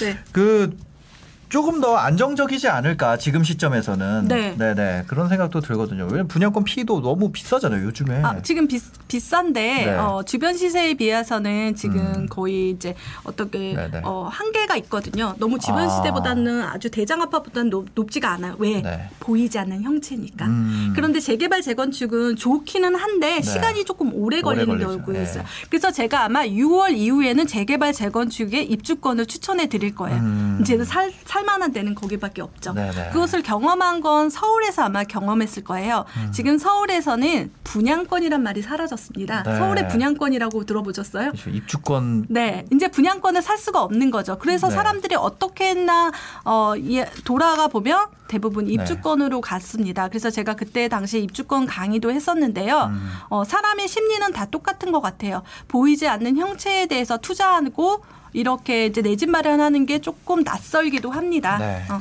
방법은 두 가지라는 거. 그렇지만 지금 어, 먼저 분양권 임장부터 하는 것도 좋고 네. 어, 입주권도 한번 생각해 보세요. 나중에 알겠습니다. 알려드릴게요. 네, 알겠습니다. 오늘 또 이렇게 함께 해주셔서 감사합니다. 아, 그리고 분양권 같은 경우 저도 한 번도 안 사봐가지고 네. 궁금한 게 그쪽에 있는 그 분양하는 단지 근처에 있는 부동산에 전화해가지고 분양권 좀 살려 그러는데 이러면 그냥 되나요? 아, 너무 잘하신다. 그건 아니고요. 네. 두, 아, 맞긴 한데 왜냐면 택지주구는 허허벌판이니까 부동산이 없어요. 그러니까요. 그래서 사실 예전 같은 경우에는 모델하우스를 가란 얘기가 그 모델하우스 가면 이렇게 명함을 나눠주세요. 음. 그래서 그분들이 어떻게 명함을 나냐면 당첨자가 당연히 계약서 쓰러 가잖아요. 네. 그럼 거기서 기다려서 막 적어요. 이름 말해달라고. 네네네. 그러면 어 그분들이 이제 list up이 된 거죠. 당첨자들 그 리스트가. list up을 네. 가지고 있는 부동산을 찾는 게 요지입니다. 하지만 어 지금 네이버 부동산 같은 경우는 전매 제한 풀린 거는 또 네. 그 단지가 있거든요. 일례로 가- 경기도 광주시의 분양권인데 어디서 파는 줄 알아요? 어디서 팔아요? 강남구에 있는 부동산에서 팝니다. 어, 그러니까 그 부동산 어떻게 찾을 수 있는지 좀 알려주시면. 네이버 부동산에서 그러니까 그런 거를 네, 한번 네, 알아볼게요. 그냥 직접 알려주셔야 돼요. 네. 저희 채널은 네, 어, 아직 아직 적응이 안 돼서 아, 그럽니다. 네, 감사합니다. 여기서 너무 너무 뭐가 감사해요. 아, 알려달라니까. 아, 네네네, 알겠습니다. 아, 여기서 이렇게 분양권으로. 네, 분양권으로 검색하면 아, 지금. 필터링을 좀 제외하고 할게요. 네, 조건 삭제. 조건 삭제. 그러면 여기에 분양권이 이렇게 나옵니다. 아, 나옵니다. 그러면 사실 39피 타입 얼마 피가 나오는구나. 나오죠. 2,500만 원 붙었는데 네네. 어, 사실 요걸 누르면 어, 계약금이 이제 분양가가 나오죠. 바로 계산이 됩니다. 네. 여기서 10%라고 가정을 하면 네. 2,200만 원 더하기 2,500만 원이면 네. 한 5천만 원이면 그죠, 이. 분양권을 사게 되는 겁니다. 음, 어, 그러니까 프리미엄 더하기 원래 분양가의 네. 10%. 네, 네. 이게 분양권 매매할 때 들어가는 돈이네요. 네네. 어, 그래서 이렇게 되고, 어, 여기 제가 이제 이렇게 나와도 되나요? 네네, 어. 괜찮습니다. 이렇게 부동산에 있을 때 저는 소재지를 참습니다. 소재지. 어, 소재지를 찾아서 네. 어, 그분이 여기 물건지 부동산인지 이 물건지 네. 근처에 있는 부동산인지 네, 한번 네. 찾아봅니다. 그런데 아까 택지주구는 없다 그랬잖아요. 네. 지금 택지주구에서 검단 신도시는 입주를 안 해서 분양 그 소장님이 안 계세요. 네. 그럴 때는 이 사람들이 어디 있는지 한번 보는 거죠. 그래서 아. 어 이거 같은 경우에는 이건 검단에 있나 본데요. 검단에 검단 있는데 GTX. 음, 그래서 지금 소재지를 한번 보게 되면 네. 원당동에 있습니다. 그 원당이면 이쪽에 구도심에 있는 거거든요. 네. 그래서 이제 보게 되면 어, 이 부, 부동산이 제대로 어디에 있는지도 좀, 좀 확인을 하고요. 네. 소재지도 보고 그리고 매매 물건들을 확인합니다. 저는 어. 매매 물건에서 이분은 거의 이쪽으로 특화되신 분인 거가 특, 특이하게 나와요. 어. 그리고 사실 관상도 보고요. 아, 분양권이 네. 분양권만 전문으로 하시는 분인지를 또 보는구나. 네, 그게 제일 여기 중요합니다. 매물을 보면서. 되게 재미난 이야, 일화를 네, 얘기하면요. 네, 네. 분양권 소장님은 블링블링합니다. 그게 무슨 얘기예요? 막 금 이런 거 아, 진짜요? 하고 있구만. 그런데 재개발 부동산님은 네. 재개발 하- 하실 것 같이 생기셨습니다. 아. 오랫동안 거주하신 네. 거죠. 그만큼 부동산의 전문 분양권의 전문적인 소, 소장님을 음. 만나는 게 좋고 그분들에 대해서 어떤 돈이 어느 정도 있다 그러면 다른 단지도 권해주기 때문에 네. 그걸 추천드립니다.